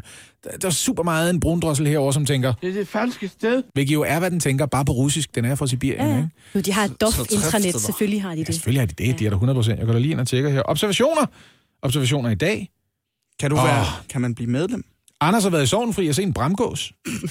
kan jeg fortælle jer. Niki, han har stået nede ved Præstesø. Der har han lige kigget på en isfugl. Sådan der. Ej, John, ikke? over på Vestjylland ved Korshage, han har set en sortstrubet bynkefugl. En bynke? Ja, en sortstrubet bynkefugl. Bynkefugl. Hvad er bynketallet i dag? Den er en, og den er sortstribet, kan jeg fortælle dig. Ej, jeg synes, det er sejt, når folk går så meget op i noget. Jeg kan også godt lide det. Ja, jeg, jeg har lyst til selv at være ornitolog, men som sagt, jeg vil bare lyve. Hjælp en, du holder af med at tage det første skridt til bedre hørelse. Få et gratis og uforpligtende hørebesøg af Audionovas mobile hørecenter. Så klarer vi det hele ved første besøg, tryk dig nemt i eget hjem. Bestil et gratis hørebesøg på audionova.dk eller ring 70 60 66 66. Morgen på Radio 100 med Lasse Remmer, Anne Lavendt og Oliver Routledge. Og der er en overraskelse, kan jeg se her legnet op. Der, der står ikke Ja. andet end overraskelse, Nej. og så står der dit navn, Oliver. Prøv at høre, det hele det kan jo ikke handle om øh, det amerikanske valg i dag. Vi er også nødt til at oplyse og formidle nyheder i øjenhøjde med vores lyttere og vores øh, målgruppe. Og det har jeg tænkt mig at gøre nu. Så selv tak for det, chef Nana. Så ikke lige i øjenhøjde, det gjorde du ikke, vel? Jo, Så skal du finde skammel frem op og stå, hvis du skal op i lytternes øjenhøjde. Ja, det det kan er jeg godt. fortælle dig. Næste, du siger, det er diskurs eller men prøv at høre, vi skal en tur på internettet. Ja. Og øh, mens vi er derinde, så øh, taster vi lige youtube.com ind. Så skal jeg lige høre jer, hvilken sang, øh, eller undskyld, nu har jeg så afsløret den sang, men hvilken video på YouTube tror I har flest visning, visninger? Der er en, jeg kan sige så meget, altså det er en sang, det er en musikvideo. Det har engang været Gangnam Style, men det er det ikke længere. Nej, det er ikke i gang. Ved jeg. Style. Øh, jeg har faktisk et bud. Jeg har et bud. Ja. Øh, også fordi det her, det er en sang, jeg nærmest kan torturere min datter med, fordi hun er 13 og synes, det er så pinligt, når jeg synger den højt og siger, godt, så synger jeg din yndlingssang, skat. Typisk et sted, hvor der er mange mennesker i nærheden. Godt, okay, så skal far nok synge din yndlingssang. baby shark, da da da da da da, baby shark, da da. Er det den? Det er et meget godt bud. Ej, hvor er du irriterende. Det Lasse. tror jeg, det er. Øh, jeg er... Åh, jeg er i tvivl her. Jeg kunne godt øh, tænke, det var noget Justin Bieber eller sådan noget i den retning. Ja, mm. ja, måske et, et, Altså, Ja. længe så har det været en øh, sydamerikansk sang, der har indtaget førstepladsen. Justin Bieber er måske ikke et helt dumt bud, men det er ikke den udgave med Justin Bieber, der har ligget nummer et. Det er nemlig den her sang. Despacito, quiero respirar tu cuello despacito. Deja que te diga cosas al oído. Er Despacito. Te acuerdes estás Despacito. conmigo.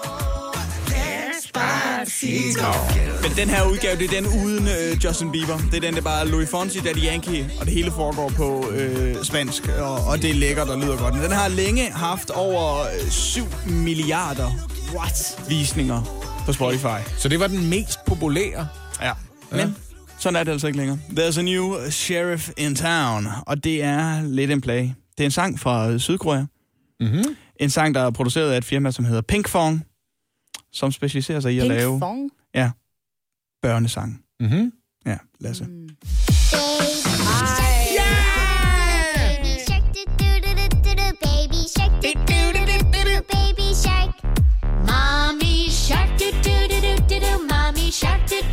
Ej, den, ja, den, den holder altså også. Man kan jo ikke stå stille. Jamen, du skal, du skal altså heller ikke have hørt den særlig mange gange, før du kan den. Nej. Og der er en dans, alle kan lære. Er der en dans til den her? Ja, ja. Prøv her. Du laver finden, for eksempel. Her kan du lave finden. Ja, det kan jeg godt. Det er hænderne sammen, som om du beder, og så op på hovedet, ikke? Yes. Og hvis du har lyst, så kan du lave. Ja, så laver man nemlig Så laver Det er hejmunden. klapper du ja. Okay. Men prøv at høre, øh, Baby Shark har også over 7 milliarder visninger på YouTube nu. Øh, men et snævert flertal til øh, Baby Shark betyder, at den har overhalt det par... Despacito. Så- Prøv lige at tænke på, hvor stort et hit Baby Shark ville lave, hvis de kunne få Justin Bieber ind over. Ja, det vil være Og sindssygt, ikke? ja. Men prøv at høre, øh, der er en, en, en ret speciel grund til det, at det er netop øh, Baby Shark, der i 2020 har overhalet Despacito, for det er jo som sådan ikke en ny sang, øh, Baby Shark. Øh, Er det fordi, det er, er det hajernes år? Eller? Ja, det er Discovery eller sådan noget. Det er Shark Week, der har promoveret den, ikke? det er corona. Nå. Der er flere forældre, der har haft deres børn hjemme, og de har haft brug for... Nå, hvad kan vi gøre? Aflastning, ja. tak. Vi sætter den her Baby Shark på i 10 timer. Skal vi se og så den kan igen? Okay. Ja, det betyder altså, at vi kan takke uh, Wuhan for en uh, dødelig virus, som har lagt hele verden på den anden side, og nu også Baby Shark som den mest viste video De verden. arbejder sammen på tværs af arterne, de der dyr, ikke? Er det er flagermusen, der promoverer Ah, ja. hegnen jo. Det En er jo sang fra Sydkorea og en virus fra Kina. den, den er jo også blevet brugt som tortur, den her, har jeg hørt på et tidspunkt. I Okay. nogle fængsler. Ja, ja. Det er, var det rigtigt? Er Prøv det at høre hvad? den. Ja. Nej, Den er fra Sydkorea, så ved I, hvad det er for en genre? K-pop. Nej, det er en, det er en. Kom nu. Hvad er det for en genre? Den er fra Sydkorea. Prøv lige at tænke om. Det er soul. Det er jo... Åh, uh. oh, det er en far-joke. Det er en far-joke, og det er en far-joke, og I kan lide den, og du kan lide det. Det er min nye musikvideo, det her. Mærk det? Den er hedder far-joke. Den er god. Det var meget tørt sagt, det der. Jeg har ikke mere at tilføje. Det var det. Tak for overraskelse. Ja, dejligt. Det var ret fedt. Lidt irriterende overraskelse. Selv tak da. Jeg ved godt, det øh, meste handler om øh, præsidentvalget i USA her til morgen, og det skal det selvfølgelig også. Men jeg vil alligevel gerne lige præsentere jer for en øh, historie fra vores hjemlige himmelstrøg, og det er vist det, man kalder en rigtig Københavner-historie. Okay. Den var ikke gået i Jylland som et øh, radioprogram på Den var aldrig gået i Jylland. Er det noget med en voksen mand på 28, der kører på arbejde i et arkitektfirma på en ethjulet cykel? Nej, dog ikke. Er det noget med nogle priser på noget kaffe? Nej. Er det er- noget med noget vegetarisk? Lad mig er, nu lige er fortælle. det noget med nogen, som Nej. ikke bare ikke spiser mad, der bliver tilberedt over varme, men helst vil fryse det ned, før de spiser det? Ja. Det er kun det er gode bud. Jeg men spiser det, kun friske råvarer, der er frosset ned til minus 5 grader. Det handler om øh, efteruddannelse af københavnske pædagoger. Nå, okay. Christi Dagblad øh, kan fortælle, at alle pædagoger i Københavns Kommune nu skal tilbydes efteruddannelse i normkritik, Nej, så de kan forholde sig mere kritisk til de tra- traditionelle Yes. forestillinger om køn. ja, jeg er flyttet ud af byen, det er okay med mig. Det er Alternativets kultur- og fritidsborgmester, hende der hedder Franziska Rosenkilde. Selvfølgelig er det fucking alternativet. Der mand. har Hvorfor er de ikke døde endnu? det her Hvorfor er de ikke døde? Jeg bliver så vred lige nu. som et flertal i borgerrepræsentationen faktisk er åbne overfor. Det skal er dejligt med men- normkritik, men kan vi begynde med det, efter vi har lært normerne at kende? Kan vi lære det der med at tænke uden for boksen, når man har lært, hvad en boks er? Kunne vi lige gemme det i det mindste til 0. klasse? Kunne du lige lade mig fortælle den her historie? Fuck af med det der. Hvad, Lasse, du har stået for lidt. hvad betyder det sådan... øh, Hvis man skal følge historien sådan Hvad betyder normkritik? Hvad betyder, jamen, hvad betyder det, helt- jamen, hvad betyder det, at pædagogerne skal uddannes i, i normkritik? Jamen, det betyder, at pædagogerne ligesom skal lære at nedtone øh, børnenes køn i daginstitutionerne. Altså, de skal være mere kritiske over for tanken om, at der kun findes to køn. Og det Bare skal fordi de gøre, 99,7 procent af alle mennesker falder inden for de to kategorier. Skal vi lige huske på, at der er 3 promille? det skal 3 de, promille! de skal gøre op med de kønsstereotyper og kønnede forventninger, som mange af os, også pædagoger, møder børn med. Altså, hvorfor er det piger, der skal lege med dukker, og hvorfor er det drenge, der skal lege med actionmænd? Hvorfor er det piger, der skal have lyserødt tøj på, mens drenge bliver klædt i blåt? Det behøver der ikke enorm kritik for. Du skal bare lade være med at være en Else på 52, der har en forestilling om, at Barbie er det eneste, der kan trøste en pige. Og det er der noget om. Ja. Men må jeg lige understrege, alt hvad du skal gøre, det er ikke at fucking blande dig i, hvad børnene leger med. Og i øvrigt ikke sige, det var da noget underligt noget, hvis, hvis Markus dukker op i en kjole en dag. Lad Markus lege det tøj, han føler sig godt tilpas i. Men du behøver ikke komme på efteruddannelse i det. Hvor bliver jeg sur over, det at folk ikke bare kan folk være folk? At, at der er nogle pædagoger, der, der har svært ved det, og det er altså det, de skal øh, efteruddannes, de her rammer i at bryde ned. Nej, nu skal jeg fortælle, hvad der kommer til at ske. Der er nogle misforståede magttype pædagoger, der ender med at stå og rådgive nogle forældre i, hvordan de skal være mere open-minded. Hvilket sjovt nok i sig selv ikke er vanvittigt open-minded at gøre. Er du sikker på, at det er en god idé at købe sådan en rød flyverdragt til en... Hold din fede kæft, Else. Undskyld, jeg bliver vred nu! Det, det kan jeg slet ikke mærke. Nej, det, det bemærker Det synes ikke. jeg... Øh, Altså, Jeg elsker pædagoger. Jeg, Jeg- hader jeg har svært- pædagoger, jeg som har- har en idé om, at der er nogen, der har bedt om deres gode råd. Ja. jeg har svært forstå, hvilken forskel det er, det kommer til at gøre i praksis, hvis pædagoger de bliver efteruddannet. Ja. Hvis jeg får flere børn, uanset om det bliver en dreng eller en pige, så bliver barnet døbt sport remmer. Så uanset, uanset hvad man har lyst til at tale med mine unger om, så kommer man til at sige, øh, sport! Ja. Nå, det er også rigtigt, jeg skal lade være med at blande mig. Håbet fra Franziska Rosenkilde er, at vi skal holde op med ubevidst at forvente forskellige ting af piger og drenge på grund af deres køn, fordi der jo stadigvæk findes øh, mande- og, og kvindedominerede arbejdspladser. Og håbet er, at hvis piger eksempelvis også leger med lastbiler som små, det kan være, at der er flere piger, der gerne vil være lastbilchauffører. Og ja, de det er en fed idé. Om 20 år, så kan lastbilerne køre sig selv. Og du skal da omvendt- endelig sørge for at tage et ufaglært arbejde inden for en døende branche. Fedt nok, Francisca. Godt Med tip. drenge, hvis, det, hvis de leger med dukker som små, så kan det være, at de får lyst til at blive pædagoger som voksne. Ja, fordi det er derfor, drenge ikke har lyst til at blive pædagoger. Det er ikke de elendige arbejdstider og den lave løn. Du har fuldstændig ret. Hvorfor, hvis man leger med dukker, så vil man gerne være en pædagog, eller hvad? Ja, eller det kan være, at man gerne vil have øh, et arbejde i, inden for et af omsorgsfagene, som jo typisk er ret kvindepræget, som det er i dag. Er hele Franziska Rosenskilde mål med det her bare at udviske alle køn? Det Nej, det siger hun aldrig, det er. Det, det, siger hun hun, aldrig det siger hun, at det ikke er. Nej, det er det ikke. Hun understreger, at den her nye normkritiske form øh, for pædagogik kan åbne for en rummelighed, der giver vores børn de bedste forudsætninger for at udleve deres fulde livspotentiale. Kunne det tænkes, at muligheden for at udleve ens fulde livspotentiale gør, at drenge stadigvæk er tilbøjelige til at gå over til lastbilerne, og pigerne stadigvæk er tilbøjelige til at gå over til dukkerne, uanset hvad voksne forventer af dem, eller hvad de bliver påvirket til? Kunne det tænkes, og ville Francisco Rosenkilde så på et eller andet tidspunkt indrømme, at nok så meget efteruddannelse kan ikke skubbe til, at der måske er nogle fundamentale tilbøjeligheder, som ikke er ens for alle børn, men måske kan være udtrykt i nogle generaliserende overvejelser. Alt, hvad du skal kunne rumme, det er, hvis der er én knæk, der for eksempel siger, det der pis, det gider jeg ikke. Jeg gider ikke gravkonen. Nej, jeg vil hellere sidde herovre og age en lille stofbamse over håret i stedet for. Ved du hvad, skal man bare sige, more power to you. Leg med dem, du har lyst til, med det legetøj, du har lyst til. Men lad være med at problematisere, at der er generelle kønsforskelle, for de er ikke nødvendigvis alle sammen socialt programmeret, og jeg er rasende lige nu. Er der ikke nogen, der kan lægge hele alternativet ned, hva'?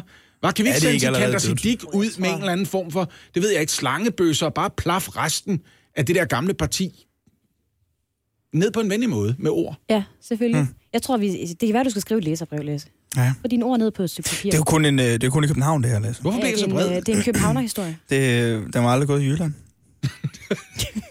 Det tror jeg ikke. Ej, det er centralt Aarhus.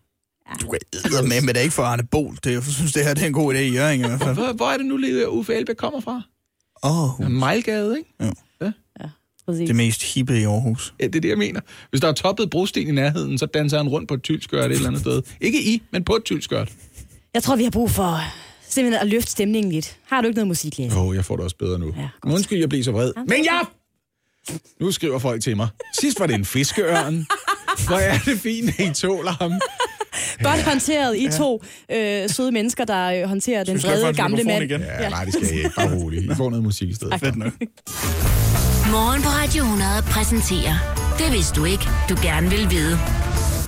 Der er jo forskel på, hvordan man holder valg rundt omkring i verden.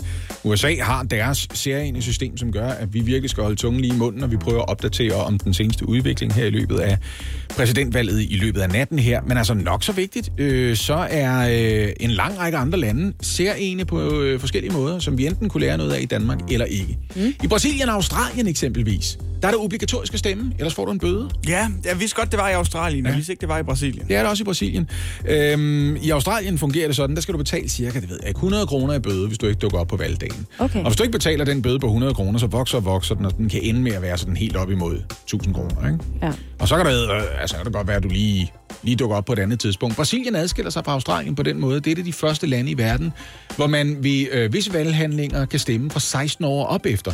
Det er noget, man har diskuteret en lang række, ikke mindst vestlige demokratier, ganske jævnligt. Det sker også en gang imellem herhjemme, Herhjemme, vi lige ja. har det op at vende. Yes. Skal vi sætte valgretsalderen ned? Det er Lige for, for det og så første, bliver den lagt ned igen. der er aldrig gået så lang tid, siden man generelt udstrakte valgretten til hele befolkningen, øh, som der er gået siden sidst. Vi nedjusterede den til 20 år, øh, fra 20 år til 18 år. Mm. Øhm, og, og det, der er argumentet for, det kan jeg sgu egentlig godt forstå, at man diskuterer, det er, når du er 15 år gammel, så kan du ryge i voksenfængsel. Dømt efter en lovgivning, du ikke selv har haft indflydelse på, ja. For der er ikke nogen, der gider at høre din mening om den. Så du skal forstå lovgivningen godt nok til at overholde den, ellers ryger du i fængsel sammen med de voksne. Men du er ikke klog nok til at forstå, hvem du stemmer på. Mm. Hvordan, kan ens konsekven- hvor- hvordan kan ens handlinger have konsekvenser, man forstår i en sammenhæng, men ikke i den anden sammenhæng? Det er så det der er spørgsmålet, når man diskuterer det her. Flere gange er det også blevet spurgt, øh, af, af, af, af folk blevet spurgt, kunne det ikke være meget nemmere, øh, måske bare gå ind et eller andet sted med sin nem idé og klikke i en lille boks på en side og stemme på den måde? Det er vi ikke helt trygge ved i Danmark, blandt andet fordi IT-løsninger under staten måske ville gøre mig lidt loren. Vi har dårlige erfaringer med det. Skal, skal vi sige det sådan, ikke? I Estland er man ikke så bange.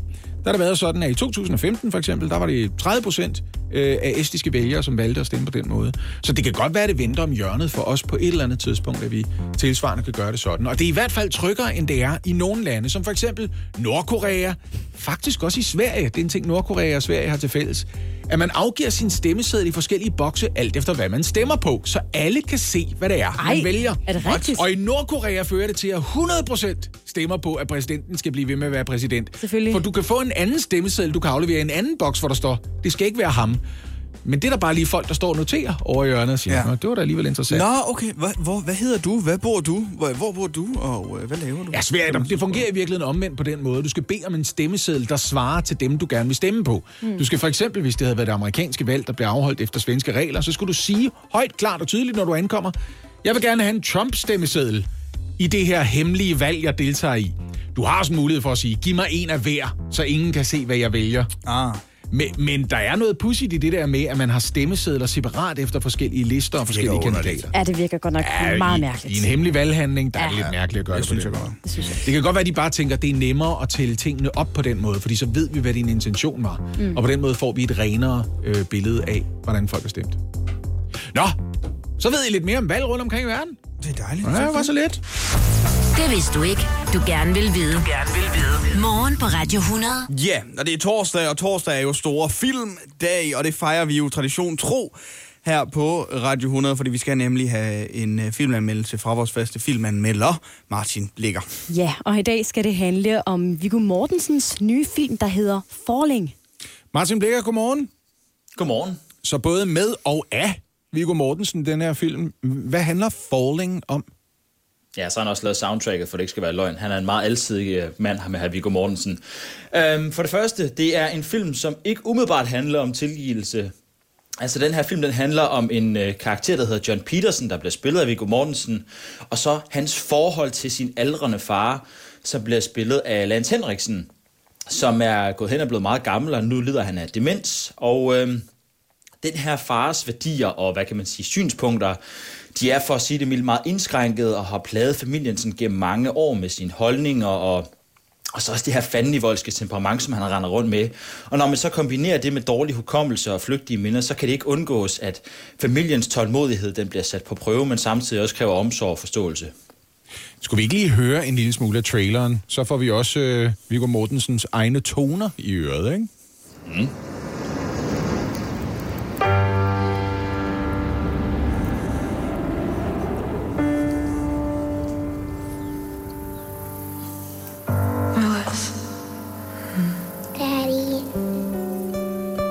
Where's your mother? Gwen? Gwen! I said! Dad, this is a plane. Mom's not here. Stop looking at me. How was your trip out here, Daddy? Who cares? Den lyder umiddelbart øh, lidt voldsomt på en eller anden måde, Martin Blikker. Hvordan øh, lykkes den her film Falling? Jamen, det lykkedes faktisk virkelig, virkelig, virkelig, virkelig godt, for at sige det mildt. Øh, for det er også en film, som måske adskiller sig lidt i forhold til det, som man normalt kender fra et drama. Det er et drama, den her film her. Men af flere omgange, så læner den sig op af noget, man kan... En filmstil eller en fortællestil, som hedder poetisk realisme. Jeg ved godt, det lyder drønkedeligt, men det er det ikke.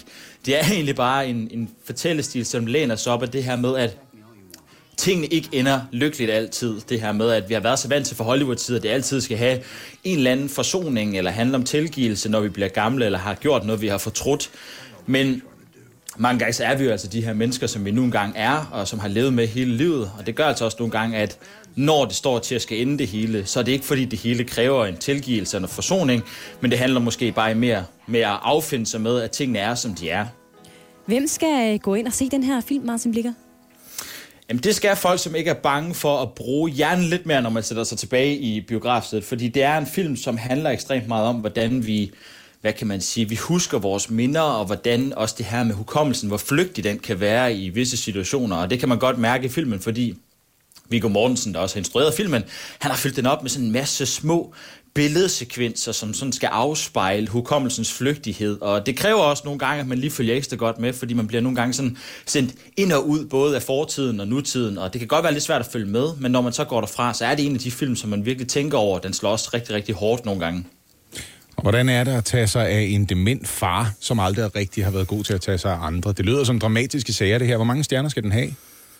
Ja, så trækker den faktisk også på nogle, øh, nogle hændelser fra Viggo Mortensens liv, så man kan også godt mærke, at det er en personlig, personlig film langt stykke hen ad vejen.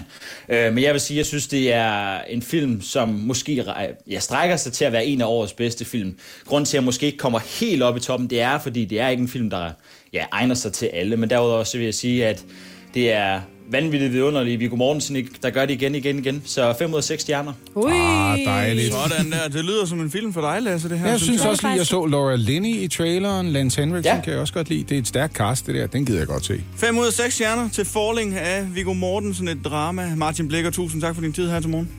Det er meget, der siger tak. Hjælp en, du holder af med at tage det første skridt til bedre hørelse. Få et gratis og uforpligtende hørebesøg af Audionovas mobile hørecenter. Så klarer vi det hele ved første besøg, tryk dig nemt i eget hjem. Bestil et gratis hørebesøg på audionova.dk eller ring 70 60 66 66. Morgen på Radio 100 med Lasse Remmer, Anne Lavendt og Oliver Routledge. Hvem bliver USA's næste præsident? Lige nu tyder meget på, at demokraternes Joe Biden løber med sejren, men det har godt nok svinget meget, apropos svingstater. Mm. Ja, fordi da vi sad her for 24 timer siden og så på skærmen og så Mia Kurema Elsa drikke milkshakes inde i Tivoli-studiet, så så det altså ud til, at den siddende præsident Donald Trump mod alle odds ville løbe med sejren. Men i løbet af natten, så er det altså vendt igen. Godmorgen, Mirko Reimer Elster. Godmorgen. USA-analytiker hos TV2. Og øh, det første spørgsmål, vi tænker lige at stille dig her, Mirko, så kan du bruge det øh, til, hvad du vil. Hvad foregår der lige nu? Jeg kunne selvfølgelig svare øh, hos hvem, men øh, jeg, jeg tror, jeg, jeg ved, hvad du mener. Jamen, altså det, der foregår, er vel, at vi er, vi er inde i slutspurten. Altså, der bliver stadig talt op, men øh, hvis vi skal vende tilbage til, til milkshakes og valnatter og andet, så er det jo relativt øh, åbenlyst, hvad for en vej det peger imod. Ikke? Og det er, at øh, manden, der om muligt er endnu mere træt end mig, Joe Biden, ender med at blive øh, USA's næste præsident. Det er det mest sandsynlige scenarie, helt tydeligt. I en lang periode, mens man talte de første stemmer op, øh, der pegede flere af de væsentlige stater i Trumps retning. Øh, han har allerede nu forlangt genoptælling i Wisconsin, en af de stater, han har brug for. Hvor længe kan det her trække ud, før der bliver sat to streger under valgfacit? Ja, altså man kan sige, at udfordringen var jo, og det synes jeg også, man kunne, kunne se på valgmanden selvfølgelig, jeg tror, det var en kombination af to ting. Det ene var, at flashback. Folk havde afskrevet Trump igen, ligesom for fire år siden. Det andet var, at vi hele vejen igennem vidste, at Trumps vælgere i større grad ville stemme på valgdagen, og at deres stemmer dermed blev talt hurtigere op end mange af Bidens, hvor mange af hans vælgere havde stemt tidligt. Men det, der jo så også er sket, er, at mange af de her stater er så uhyre tæt, at enten så ender de automatisk i en, øh, en fin optælling, fordi afstanden mellem de to kandidater simpelthen er omkring måske et procent øh, point eller mindre. Og ellers har præsidenten selvfølgelig altid den ret, eller en hver anden præsidentkandidat, at kræve en genoptælling, hvis han mener, at øh, der skulle være foregået noget suspekt. Det er der bare indtil videre ikke noget, der tyder på, men det skal selvfølgelig ikke forhindre manden i at gå øh, rettens vej. Mirko Reimer Elser, der er jo nogle Trump-støtter, der simpelthen har opsøgt et øh, stemmeoptællingssted i Detroit, og ligesom opfordrer til, at man stopper den her optælling, mens de forsøgte at, at komme ind. Skal vi forvente, at der kommer optøjer fra Trump-vælgernes øh, side, hvis det her det ikke går hans vej? Mm, det synes jeg er svært at sige, fordi meget af det afhænger jo af the man himself, kan man sige. Altså præsidenten gjorde, øh, jeg tror, landet, det kan man godt sige, amerikanerne og verden jo ikke nogen tjeneste med den optræden, han havde i går morges hvor han ligesom allerede gik ud og sagde, at han havde vundet, og i øvrigt øh, meget, meget interessant logik i øvrigt. Han havde både vundet, og der var foregået valgsvindel. Det, det ved jeg ikke om, øh, om det er sådan, den bedste, sådan, den bedste argumentation. ja, præcis. Det skal man give ham. Det kan godt være, at han, øh, han, var, han, han manglede milkshake eller to. Men, øh, Jamen, jeg tror, det store spørgsmål er i sidste ende, hvordan præsidenten håndterer det. Altså, han var ude for at sige, nu påstår han ligesom, at han har vundet både Georgia og Wisconsin og Pennsylvania og må ikke vi, vi går rettens vej, og så må vi se, hvad det ender med. Ja, fordi det leder mig jo øh, frem til næste spørgsmål. Hvis Trump nu taber, hvilket det ser ud til, hvad er chancerne øh, så for, at han rent faktisk forlader det hvide hus i god ro og orden og helt frivilligt? Frivilligt, ja. God orden er ikke et synonym, jeg generelt vil bruge til at beskrive uh, Donald Trump, tror jeg. Men altså, Donald Trump, han bliver beskyldt for for mange ting, men han plejer ikke at gå øh, stille med dørene, så det, det tror jeg ikke. Men jeg tror ikke, altså for at gå ligesom helt frem til 20. januar, hvor en mulig ny præsident så skal indsættes.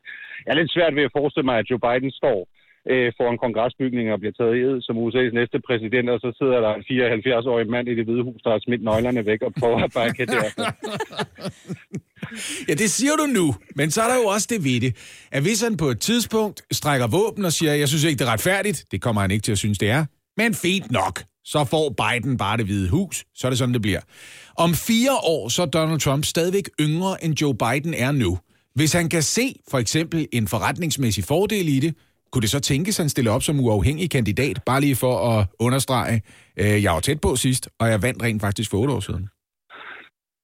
Jamen, jeg tror ikke engang, altså det, jeg kan sagtens se et scenarie for mig, hvor Donald Trump ikke stiller op som uafhængig kandidat, men prøver at vinde uh, republikanernes nominering igen om fire år. Fordi altså, vi talte om en mand, der var blevet afskrevet igen, der øh, med en meget høj valgdeltagelse, som det ser ud nu, er meget tæt på at vinde igen. Og så kan man bare sige, altså, præsidenter, der taber, har jo sådan en historik med, at de forsvinder. Nogle af dem tager til Texas og begynder at male øh, billeder af hunden og andet. Donald Trump, han slår mig bare ikke som en mand, der skal på malerkursus her lige forløb. Mirko Reimer Elster, det har været nogle lange dage for dig. Tusind tak, fordi du var med her i morgen på Radio 100. Selv tak. Prøv at høre, jeg fortalte jer om stakkels Like Khan, der blev franarret 600.000 kroner af to svindlere, som overbeviste ham om, at han havde købt en olielampe med en ånd i. Det havde han overhovedet ikke. Det havde slet ikke. De er begge to blevet arresteret. Grunden til, at jeg fortalte den historie, er også, det er en splændende ny historie. Det er inden for den sidste uge, det her det er sket. Det er ikke sådan en anden vandrehistorie fra 2015. Jeg var sådan lidt ude i... Om, moralen jamen, jeg var lidt ude i, om det var noget, altså, om, om det var et eventyr, men det er simpelthen sket i virkeligheden. Det, prøv at høre, det her det var en øh, opbyggelig fabel, der handler om, at man skal passe på med EU-udvidelse mod øst. det, og det ved du også godt. Det her, det var mig, der havde en væsentlig politisk pointe. Ja. Og det er som om, du ikke hører efter. Det har jeg ikke nu. Bare rolig. Morgen på Radio 100 præsenterer Det vidste du ikke, du gerne vil vide. Hvad galt, var? Har du ingen pointe nu? Nej, nu har jeg ingen pointe. Der er ingen væsentlig politisk pointe. Nå. Der er en pointe i øvrigt. Nu skal I høre lidt om Indien, det kæmpe store land. Hold nu op, det er et vanvittigt stort land. Ja. Øh, Indien er et land, øh, som er så stort, at der sker vilde ting i det, som øh, jeg nu vil fortælle jer om. Og det begynder nu. wow. Hvad gør I, hvis I gerne vil sende en pakke eller et brev? Så går I i Superbrusen. Jeg går også ned i min Føtex. Eller i Føtex, ja. eller du går i menu, eller sådan noget, ikke? Ja. Det er der, vores posthus, de ligger lige nu. Der var engang, der var rigtige posthuse. Det var tider. Ja, så havde de varer, der var post. Og nede på øh, banegården i. Hjørring. Og Så man du kunne en... købe det lille postkontor også. Den der kasse, hvor man kunne stemple. Åh, oh, det var ting. nice, Jamen, jeg elskede mand. det, ja. Og de havde den der lille svamp der, så de ikke behøvede at bruge tungen, når de skulle Det er rigtigt, var sådan ja. en klam orange farvet. Og så var der masser af plads at vente på. Længe før man havde brug for det til pandemien, hvor der for eksempel var mapper, så kan du købe for eksempel frimærkerne fra 2002, og så få dem alle sammen i en lille mappe, eller du kunne købe første dags kuverter. Men det, alt det her, Men det vidste vi sker jo ikke godt. mere. Ja. Men det kan man ikke længere. Det kan man i Indien! Ja, altså, man kan ikke sende altså, danske pakker og sådan noget. Det bliver dyrt under omstændigheder, ikke? Ja. Men jeg skal fortælle jer, hvorfor. I 1996 var der, hold nu godt fast, 155.015 postkontorer i Indien. Ja, det kan de åbenbart godt få til at løbe rundt i Indien. Det er Det Danmark, de der jo ikke finde ud af det. 155.000. Og 15, 15 postkontorer, postkontorer, ikke? ja. Yep. Øh, som hver især betjener i gennemsnit en øh, befolkningsmængde på over 7.000 mennesker. Fordi så mange mennesker er der i Indien. Okay. Eller det var der i hvert fald på det tidspunkt. Og Ja. Nok endnu flere nu. Øh, de er et pænt stykke over en milliard. Det er også årsagen til, at ved en stor øh, åndelig øh, forsamling, en, øh, kunne man sige, en form for fælles ritual, samledes 75 millioner pilgrimme til den såkaldte Kumbh Mela i 2011. 75 millioner mennesker. Det er mange mennesker. Ved du hvad, jeg skal fortælle dig, hvor mange mennesker det er. Ja. Hvis du sidder ude i rummet med en kikkert, så kan du se dem. Du kan faktisk se dem uden en kikkert. Ja. Du kan bare kigge, så kan du se dem, hvis der ikke er skyer hen over dem. Jo. Øh, jeg kan se det her på et satellitfoto. Det, er lige, det ser næsten ud, som om der er nogen, der har væltet øh, en peberbøsse ud over et spor. Og, og så er meget af peberet, det er havnet et sted på Men bordet. jeg skal lige forstå koblingen til posthusene. Ja, ja, tak. Det er en ny fact, det her. Tak. Nå. Det er noget om, hvor stor Indien er. Okay. Indien er kæmpestor. Indien er også så stor. at øh, Indien for eksempel huser Mausin Ram, som er, det er der nok både britter og visse mennesker i Danmark, der vil påstå var løgn, er det sted på jorden, der oplever flest regnværstimer på et år. Det er løgn. Det er det vådeste sted i verden. Det må være, jeg troede, det var Jørgen. Ja, der er også nogen, der vil tro, det var Skotland. Det er det ikke. Det er Mausin Ram, som... Øh, ja, det regner bare hele tiden der. Det er totalt meget regn. Hele tiden, konstant og hele tiden. Ikke? Mm. Ja. Det var tre ting, I ikke vidste om Indien. Ja, det var det. Så kan I det- er tryllebene folk, hvis I sidder i bussen, efter vi er sluppet af med det her corona, så sidder I ved siden af en eller anden person, I ikke kender, i en fyldt bus. Der var og tænker, 115.005 postkontorer. 155.015. 155.015 postkontorer, Ja. og så Close var der enough. 75 millioner. Over 75 millioner pilgrimme samlet Samlet. til Kumbh Mela. Ja. Ah, Og hvad hedder byen, som er kan jeg ikke huske. den... Jeg kan bare huske, at det regnede super meget. Så vil jeg har tænkt mig at sige, jeg er godt klar over, at der er en by i Indien. Det er det sted i hele verden, hvor det regner allermest. Mausin Ram. Du får Mausin det bare Ram. tatoveret Mausin på Ram. så kan du den. Mausin Ram, det vådeste, den vådeste by i verden. Mm. Et. To. Over 75 millioner mennesker til Kumbh Mela. Kan ses fra rummet. Og 355.015 postkontorer. Sådan! Nu ved I alt, hvad jeg bruger for at vide om øh, Indien. Der var faktisk tre gode argumenter for at inkludere dem i EU, synes jeg egentlig, hvis vi tænker over det. Ikke? Så, øh, ja. Det vidste du ikke. Du gerne vil vide. Du gerne vil vide. Morgen på Radio 100. Jeg har lavet quiz til jer. Ja. Er I ikke glade? Jo. Jo, jeg, jeg rejser mig lige op, kan jeg godt Og mærke. meget spændt Nu også. skal du op og stå. Det synes jeg er for meget af det her. Nej, jeg har store forventninger. Hvad vil I helst have? Vil I, øh, vil I have øh, quizmusik, eller vil I bare have hygge? Quizmusik. Nå, fe. Så bruger jeg Olivers quizmusik. Okay. Jeg er ligeglad. Det Ja. gør jeg så. Mine damer og herrer, tag rigtig godt imod jeres vært. Lasse!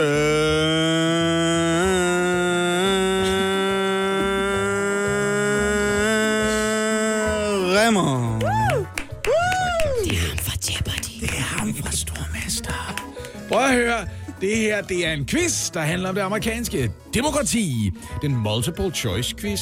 Ja, tak. multiple choice er engelsk og betyder, at man har flere forskellige valgmuligheder. Nå, okay, ja. Og det gælder altså svarene og ikke spørgsmålene. Man kan ikke vælge, hvad for et spørgsmål, man gerne vil have. Vel? Det er ikke sådan, jeg har et svar, og så er der tre forskellige. Det er lidt Jeopardy-agtigt, Ja, faktisk. det er Jeopardy-agtigt. Så, Det kunne du godt have gjort, kan man sige. Prøv at høre.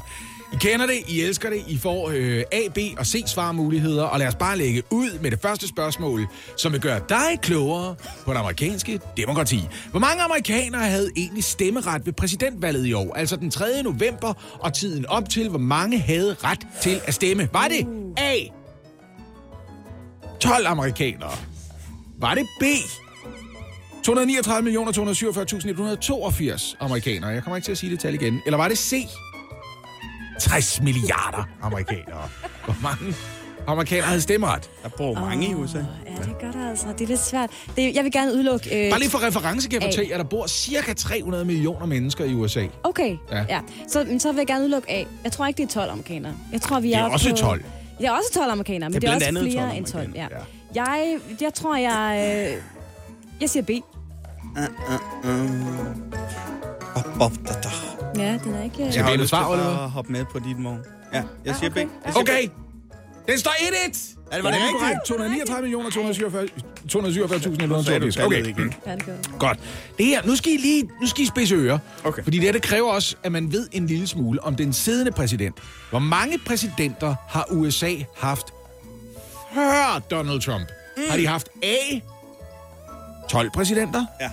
Har de haft B, 44 præsidenter? Mm. Altså før Donald Trump. Eller har de haft C, 60 milliarder præsidenter før Donald Trump? Hvor mange har de haft?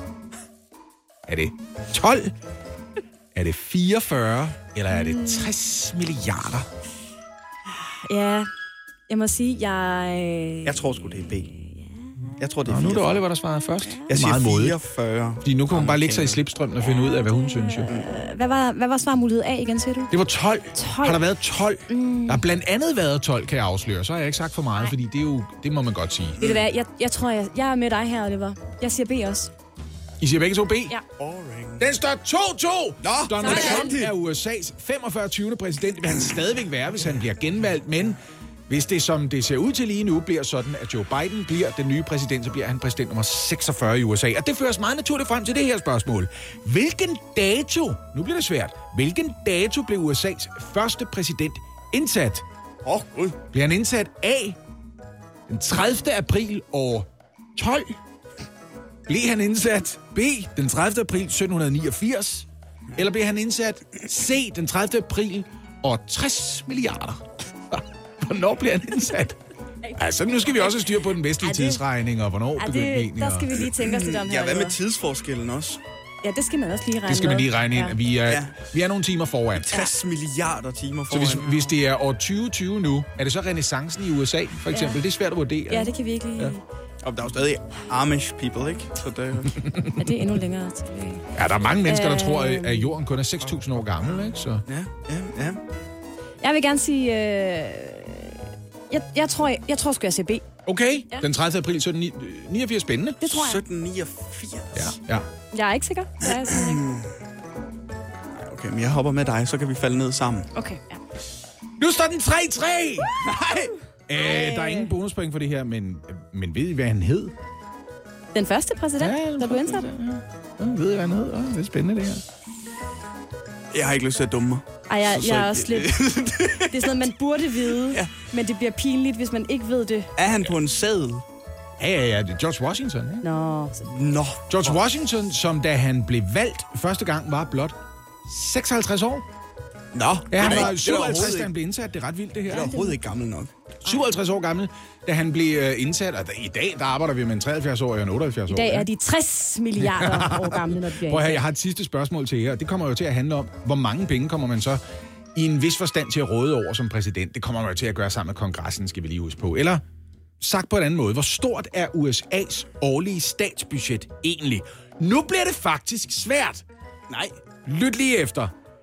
Har de et årligt føderalt statsbudget på A? 12 kroner. B?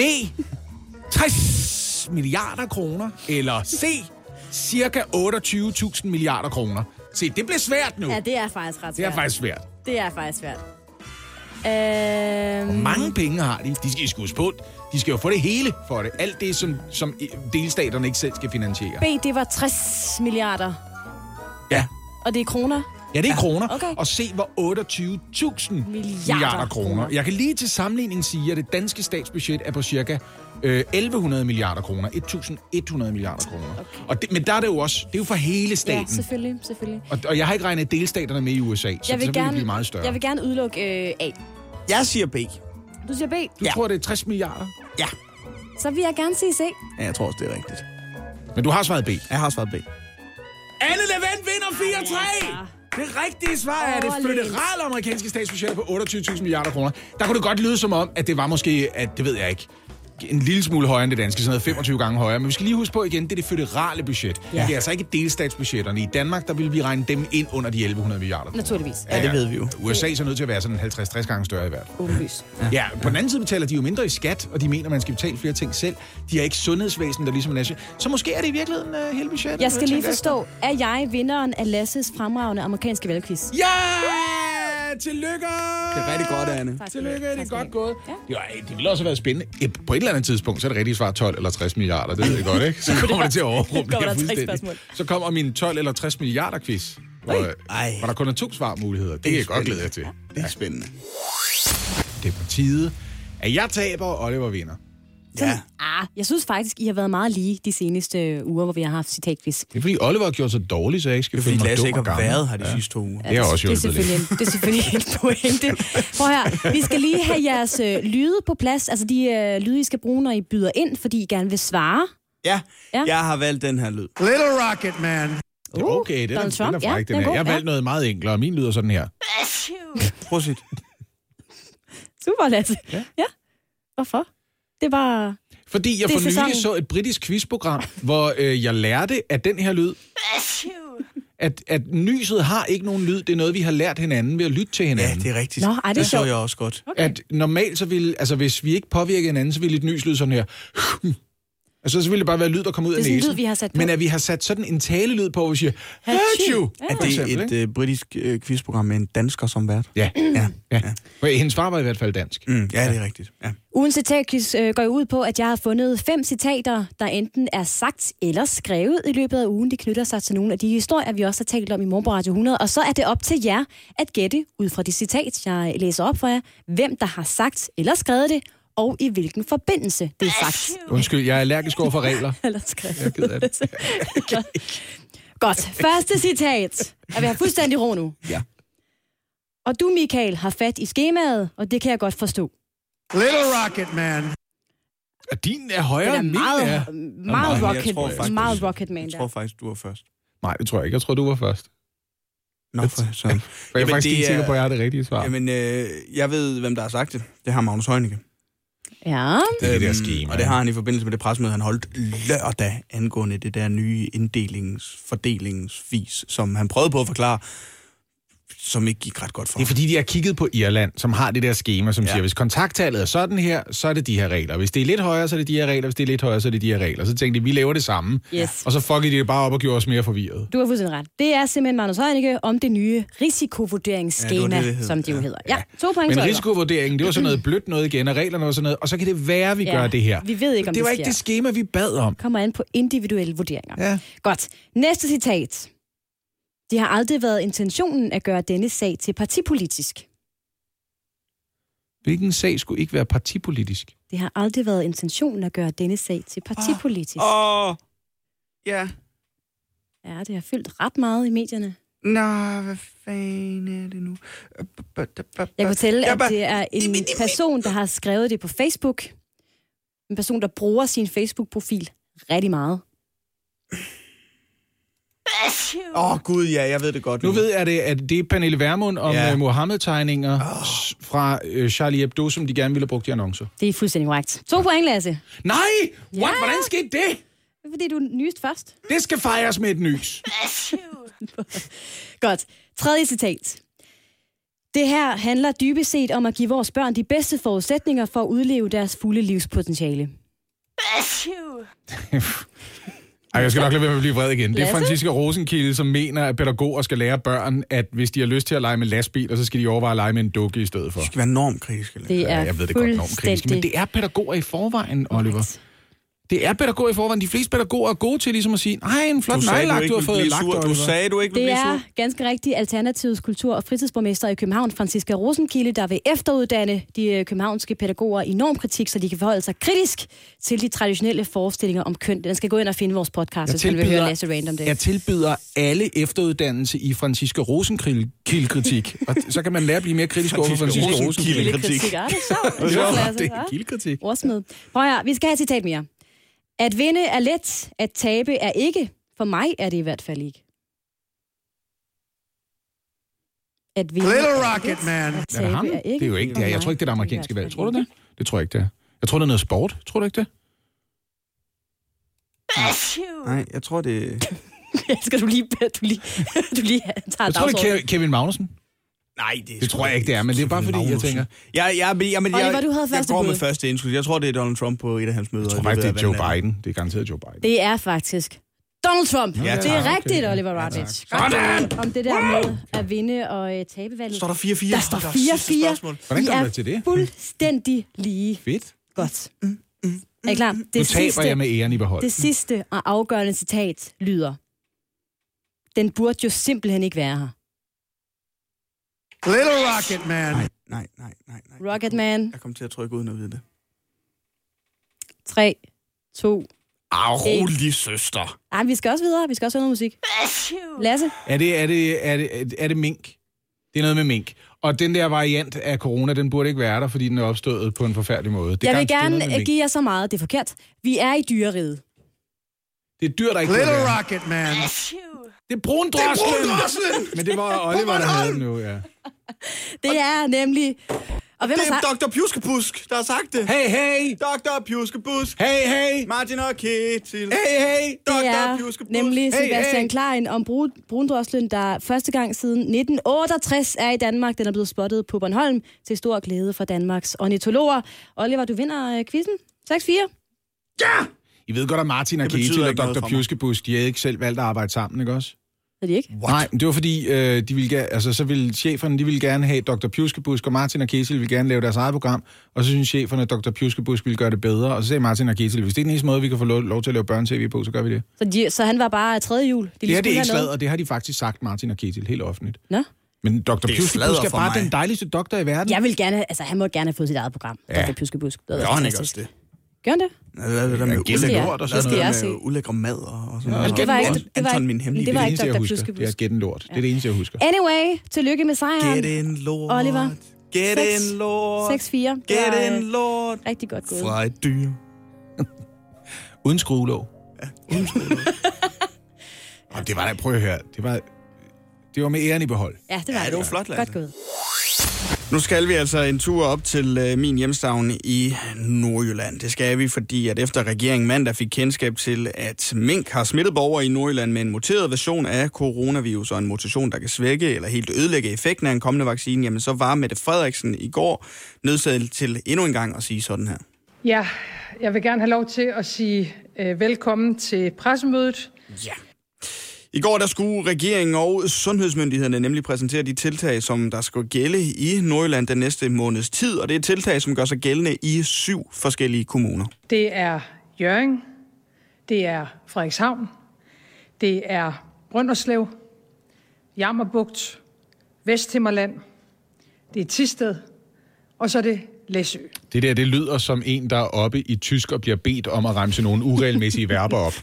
Det er, det er i hvert fald øh, gælder. Gælder er en af dem, for det hedder galt. Det lyder Og som en der- langsom opremsning af VLTJ's øh, hit. Det er faktisk rigtigt. I slow motion. Ja. Men prøv at Ej, høre, jeg har lært dem alle sammen udenad. Som uh, Mette Frederiksen også sagde i går, så husker vi alle sammen den uh, 11. marts, hvor landet blev lukket ned, men for alle nordjyder, ja, så kommer man nok også til at huske den 5. november, hvor stort set hele regionen den blev lukket ned. Fordi det var jo netop restriktioner med på det her pressemøde, og det var nogle ret store restriktioner, som statsministeren hun havde hævet frem. Lad os starte med nedlukningen. Fra i aften gælder en kraftig opfordring til jer alle sammen om at blive i jeres egen kommune. I skal kun krydse kommunegrænsen, hvis I har det, vi kalder en kritisk arbejdsfunktion, eller har andre uopsættelige ærner. På samme måde skal alle andre i Danmark ikke rejse ind i de syv kommuner, medmindre der er tale om en kritisk funktion, Ja. Ja, det er der, man godt kan høre, at vi har en statsminister, der faktisk kommer fra regionen. Hun er jo født i Aalborg. Mm. Ja, Det det når, hun siger, når hun siger blive. I skal blive, hvor I er. Og pludselig så er det lige meget godt, at jeg ikke øh, havde købt de flybilletter hjem, flybilletter hjem til Nordjylland, som jeg ønsker at kigge på i øh, forgårs. Jeg skulle have været i Jørgen næste weekend, men det kommer jeg så Nej, det skal ikke. du ikke. Nej, det gør du ikke. Udover den her øh, kommune-nedlukning, så var der altså også øh, mange, som igen skal finde deres hjemmekontor frem. Offentlige og private arbejdspladser opfordres kraftigt til at hjemsende alle ansatte der ikke varetager kritiske funktioner. Og det er, hvad enten man arbejder eller bor i de berørte kommuner. Altså nu er det øh, to forskellige områder, hvor hun siger, at der er en kraftig opfordring. Det er jo ligesom en måde, som siger, at det er jeres ansvar, mm. men hvis det skaber problemer og tab for jer, så er det ikke vores problem. Ja. Og det synes jeg er lidt ærgerligt. Ja, det er rigtigt. Men Mette Frederiksen, som vi også selv siger, kommer jo fra Nordjylland, og hun ved godt, at det bliver svært at håndhæve det her fra dag 1, at der selvfølgelig er mange, som bor i en kommune og arbejder i en anden kommune. Man må gerne i dag for eksempel køre ind på sin arbejdsplads, hvis man bor i Jørgen og arbejder i Frederikshavn, og hente sin computer, hente sine ting, snakke med sin chef osv. Men opfordringen, den lyder altså, at man ikke skal tage på arbejde, medmindre du besidder et kritisk funktion. Men det er derimod- infrastruktur og sundhed og ja, sådan noget, ikke? men du derimod bare skal arbejde hjemmefra. Men på trods af de her skrappe, men ja, nødvendige øh, forbud, så var Mette Frederiksen altså ikke helt færdig endnu, fordi der kom nemlig også restriktioner, som gælder fra i morgen, og de her restriktioner, de rammer specielt restaurationsbranchen. På lørdag, der indfører vi, at restauranter, bar, værtshuse, caféer og andre serveringssteder skal lukke for alt andet end takeaway. Ja. Mm.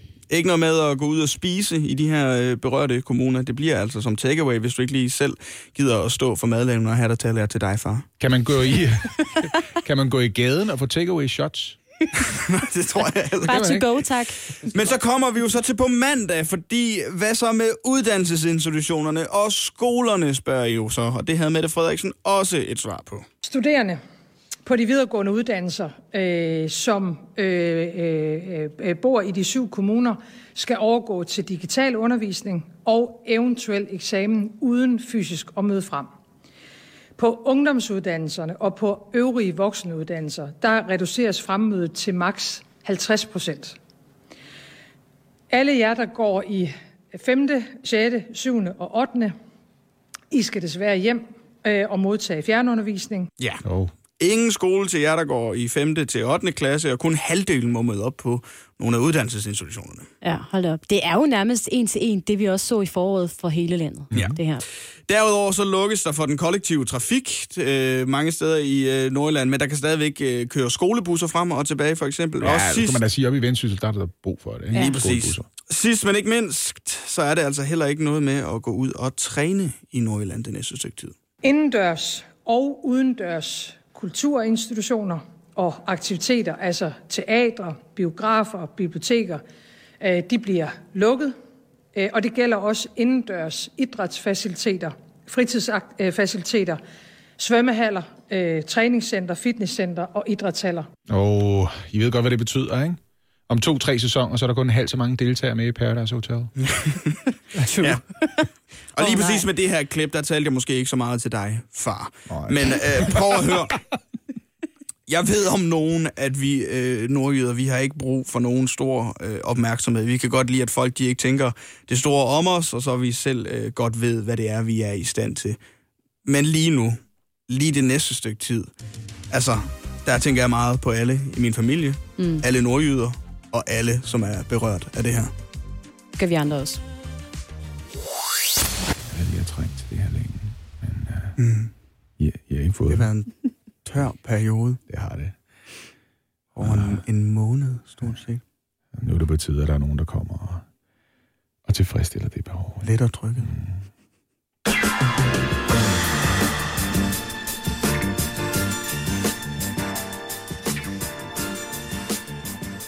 Renovationsordninger.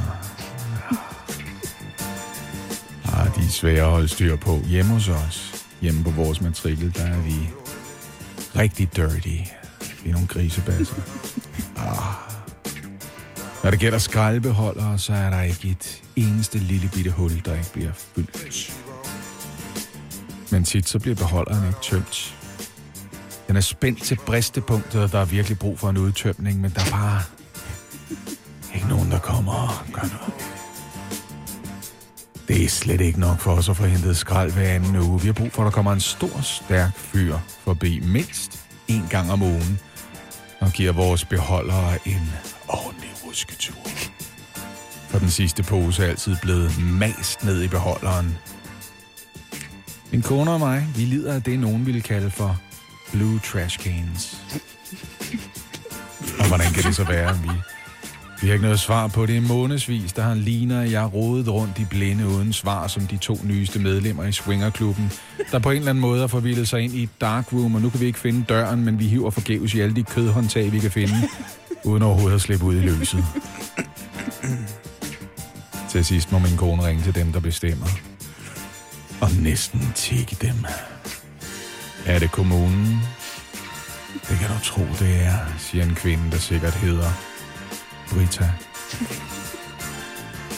Aline siger, jeg synes ikke, I kommer så tit, som der er brug for. Det var Brita helt enig i. Hun synes også, at de burde komme lidt oftere. Så det gør de nu. Og det er billigt. En tiger ekstra om ugen for at blive vækket hver uge af grænvoksne mænd, der er kommet forbi, bare for at sørge for, at vi er tilfredse.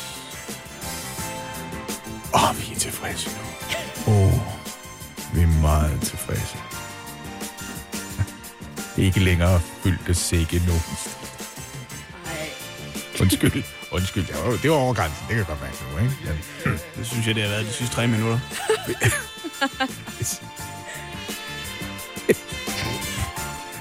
Husk på, at hvis du ikke er tilfreds med din renovationsordning, så, øh, så skal du bare ringe. Og inden du får set dig om, så står der en fyr i Kansas tøj, jeg ved, hvad en håndværker kan gøre for dig. Det var så let.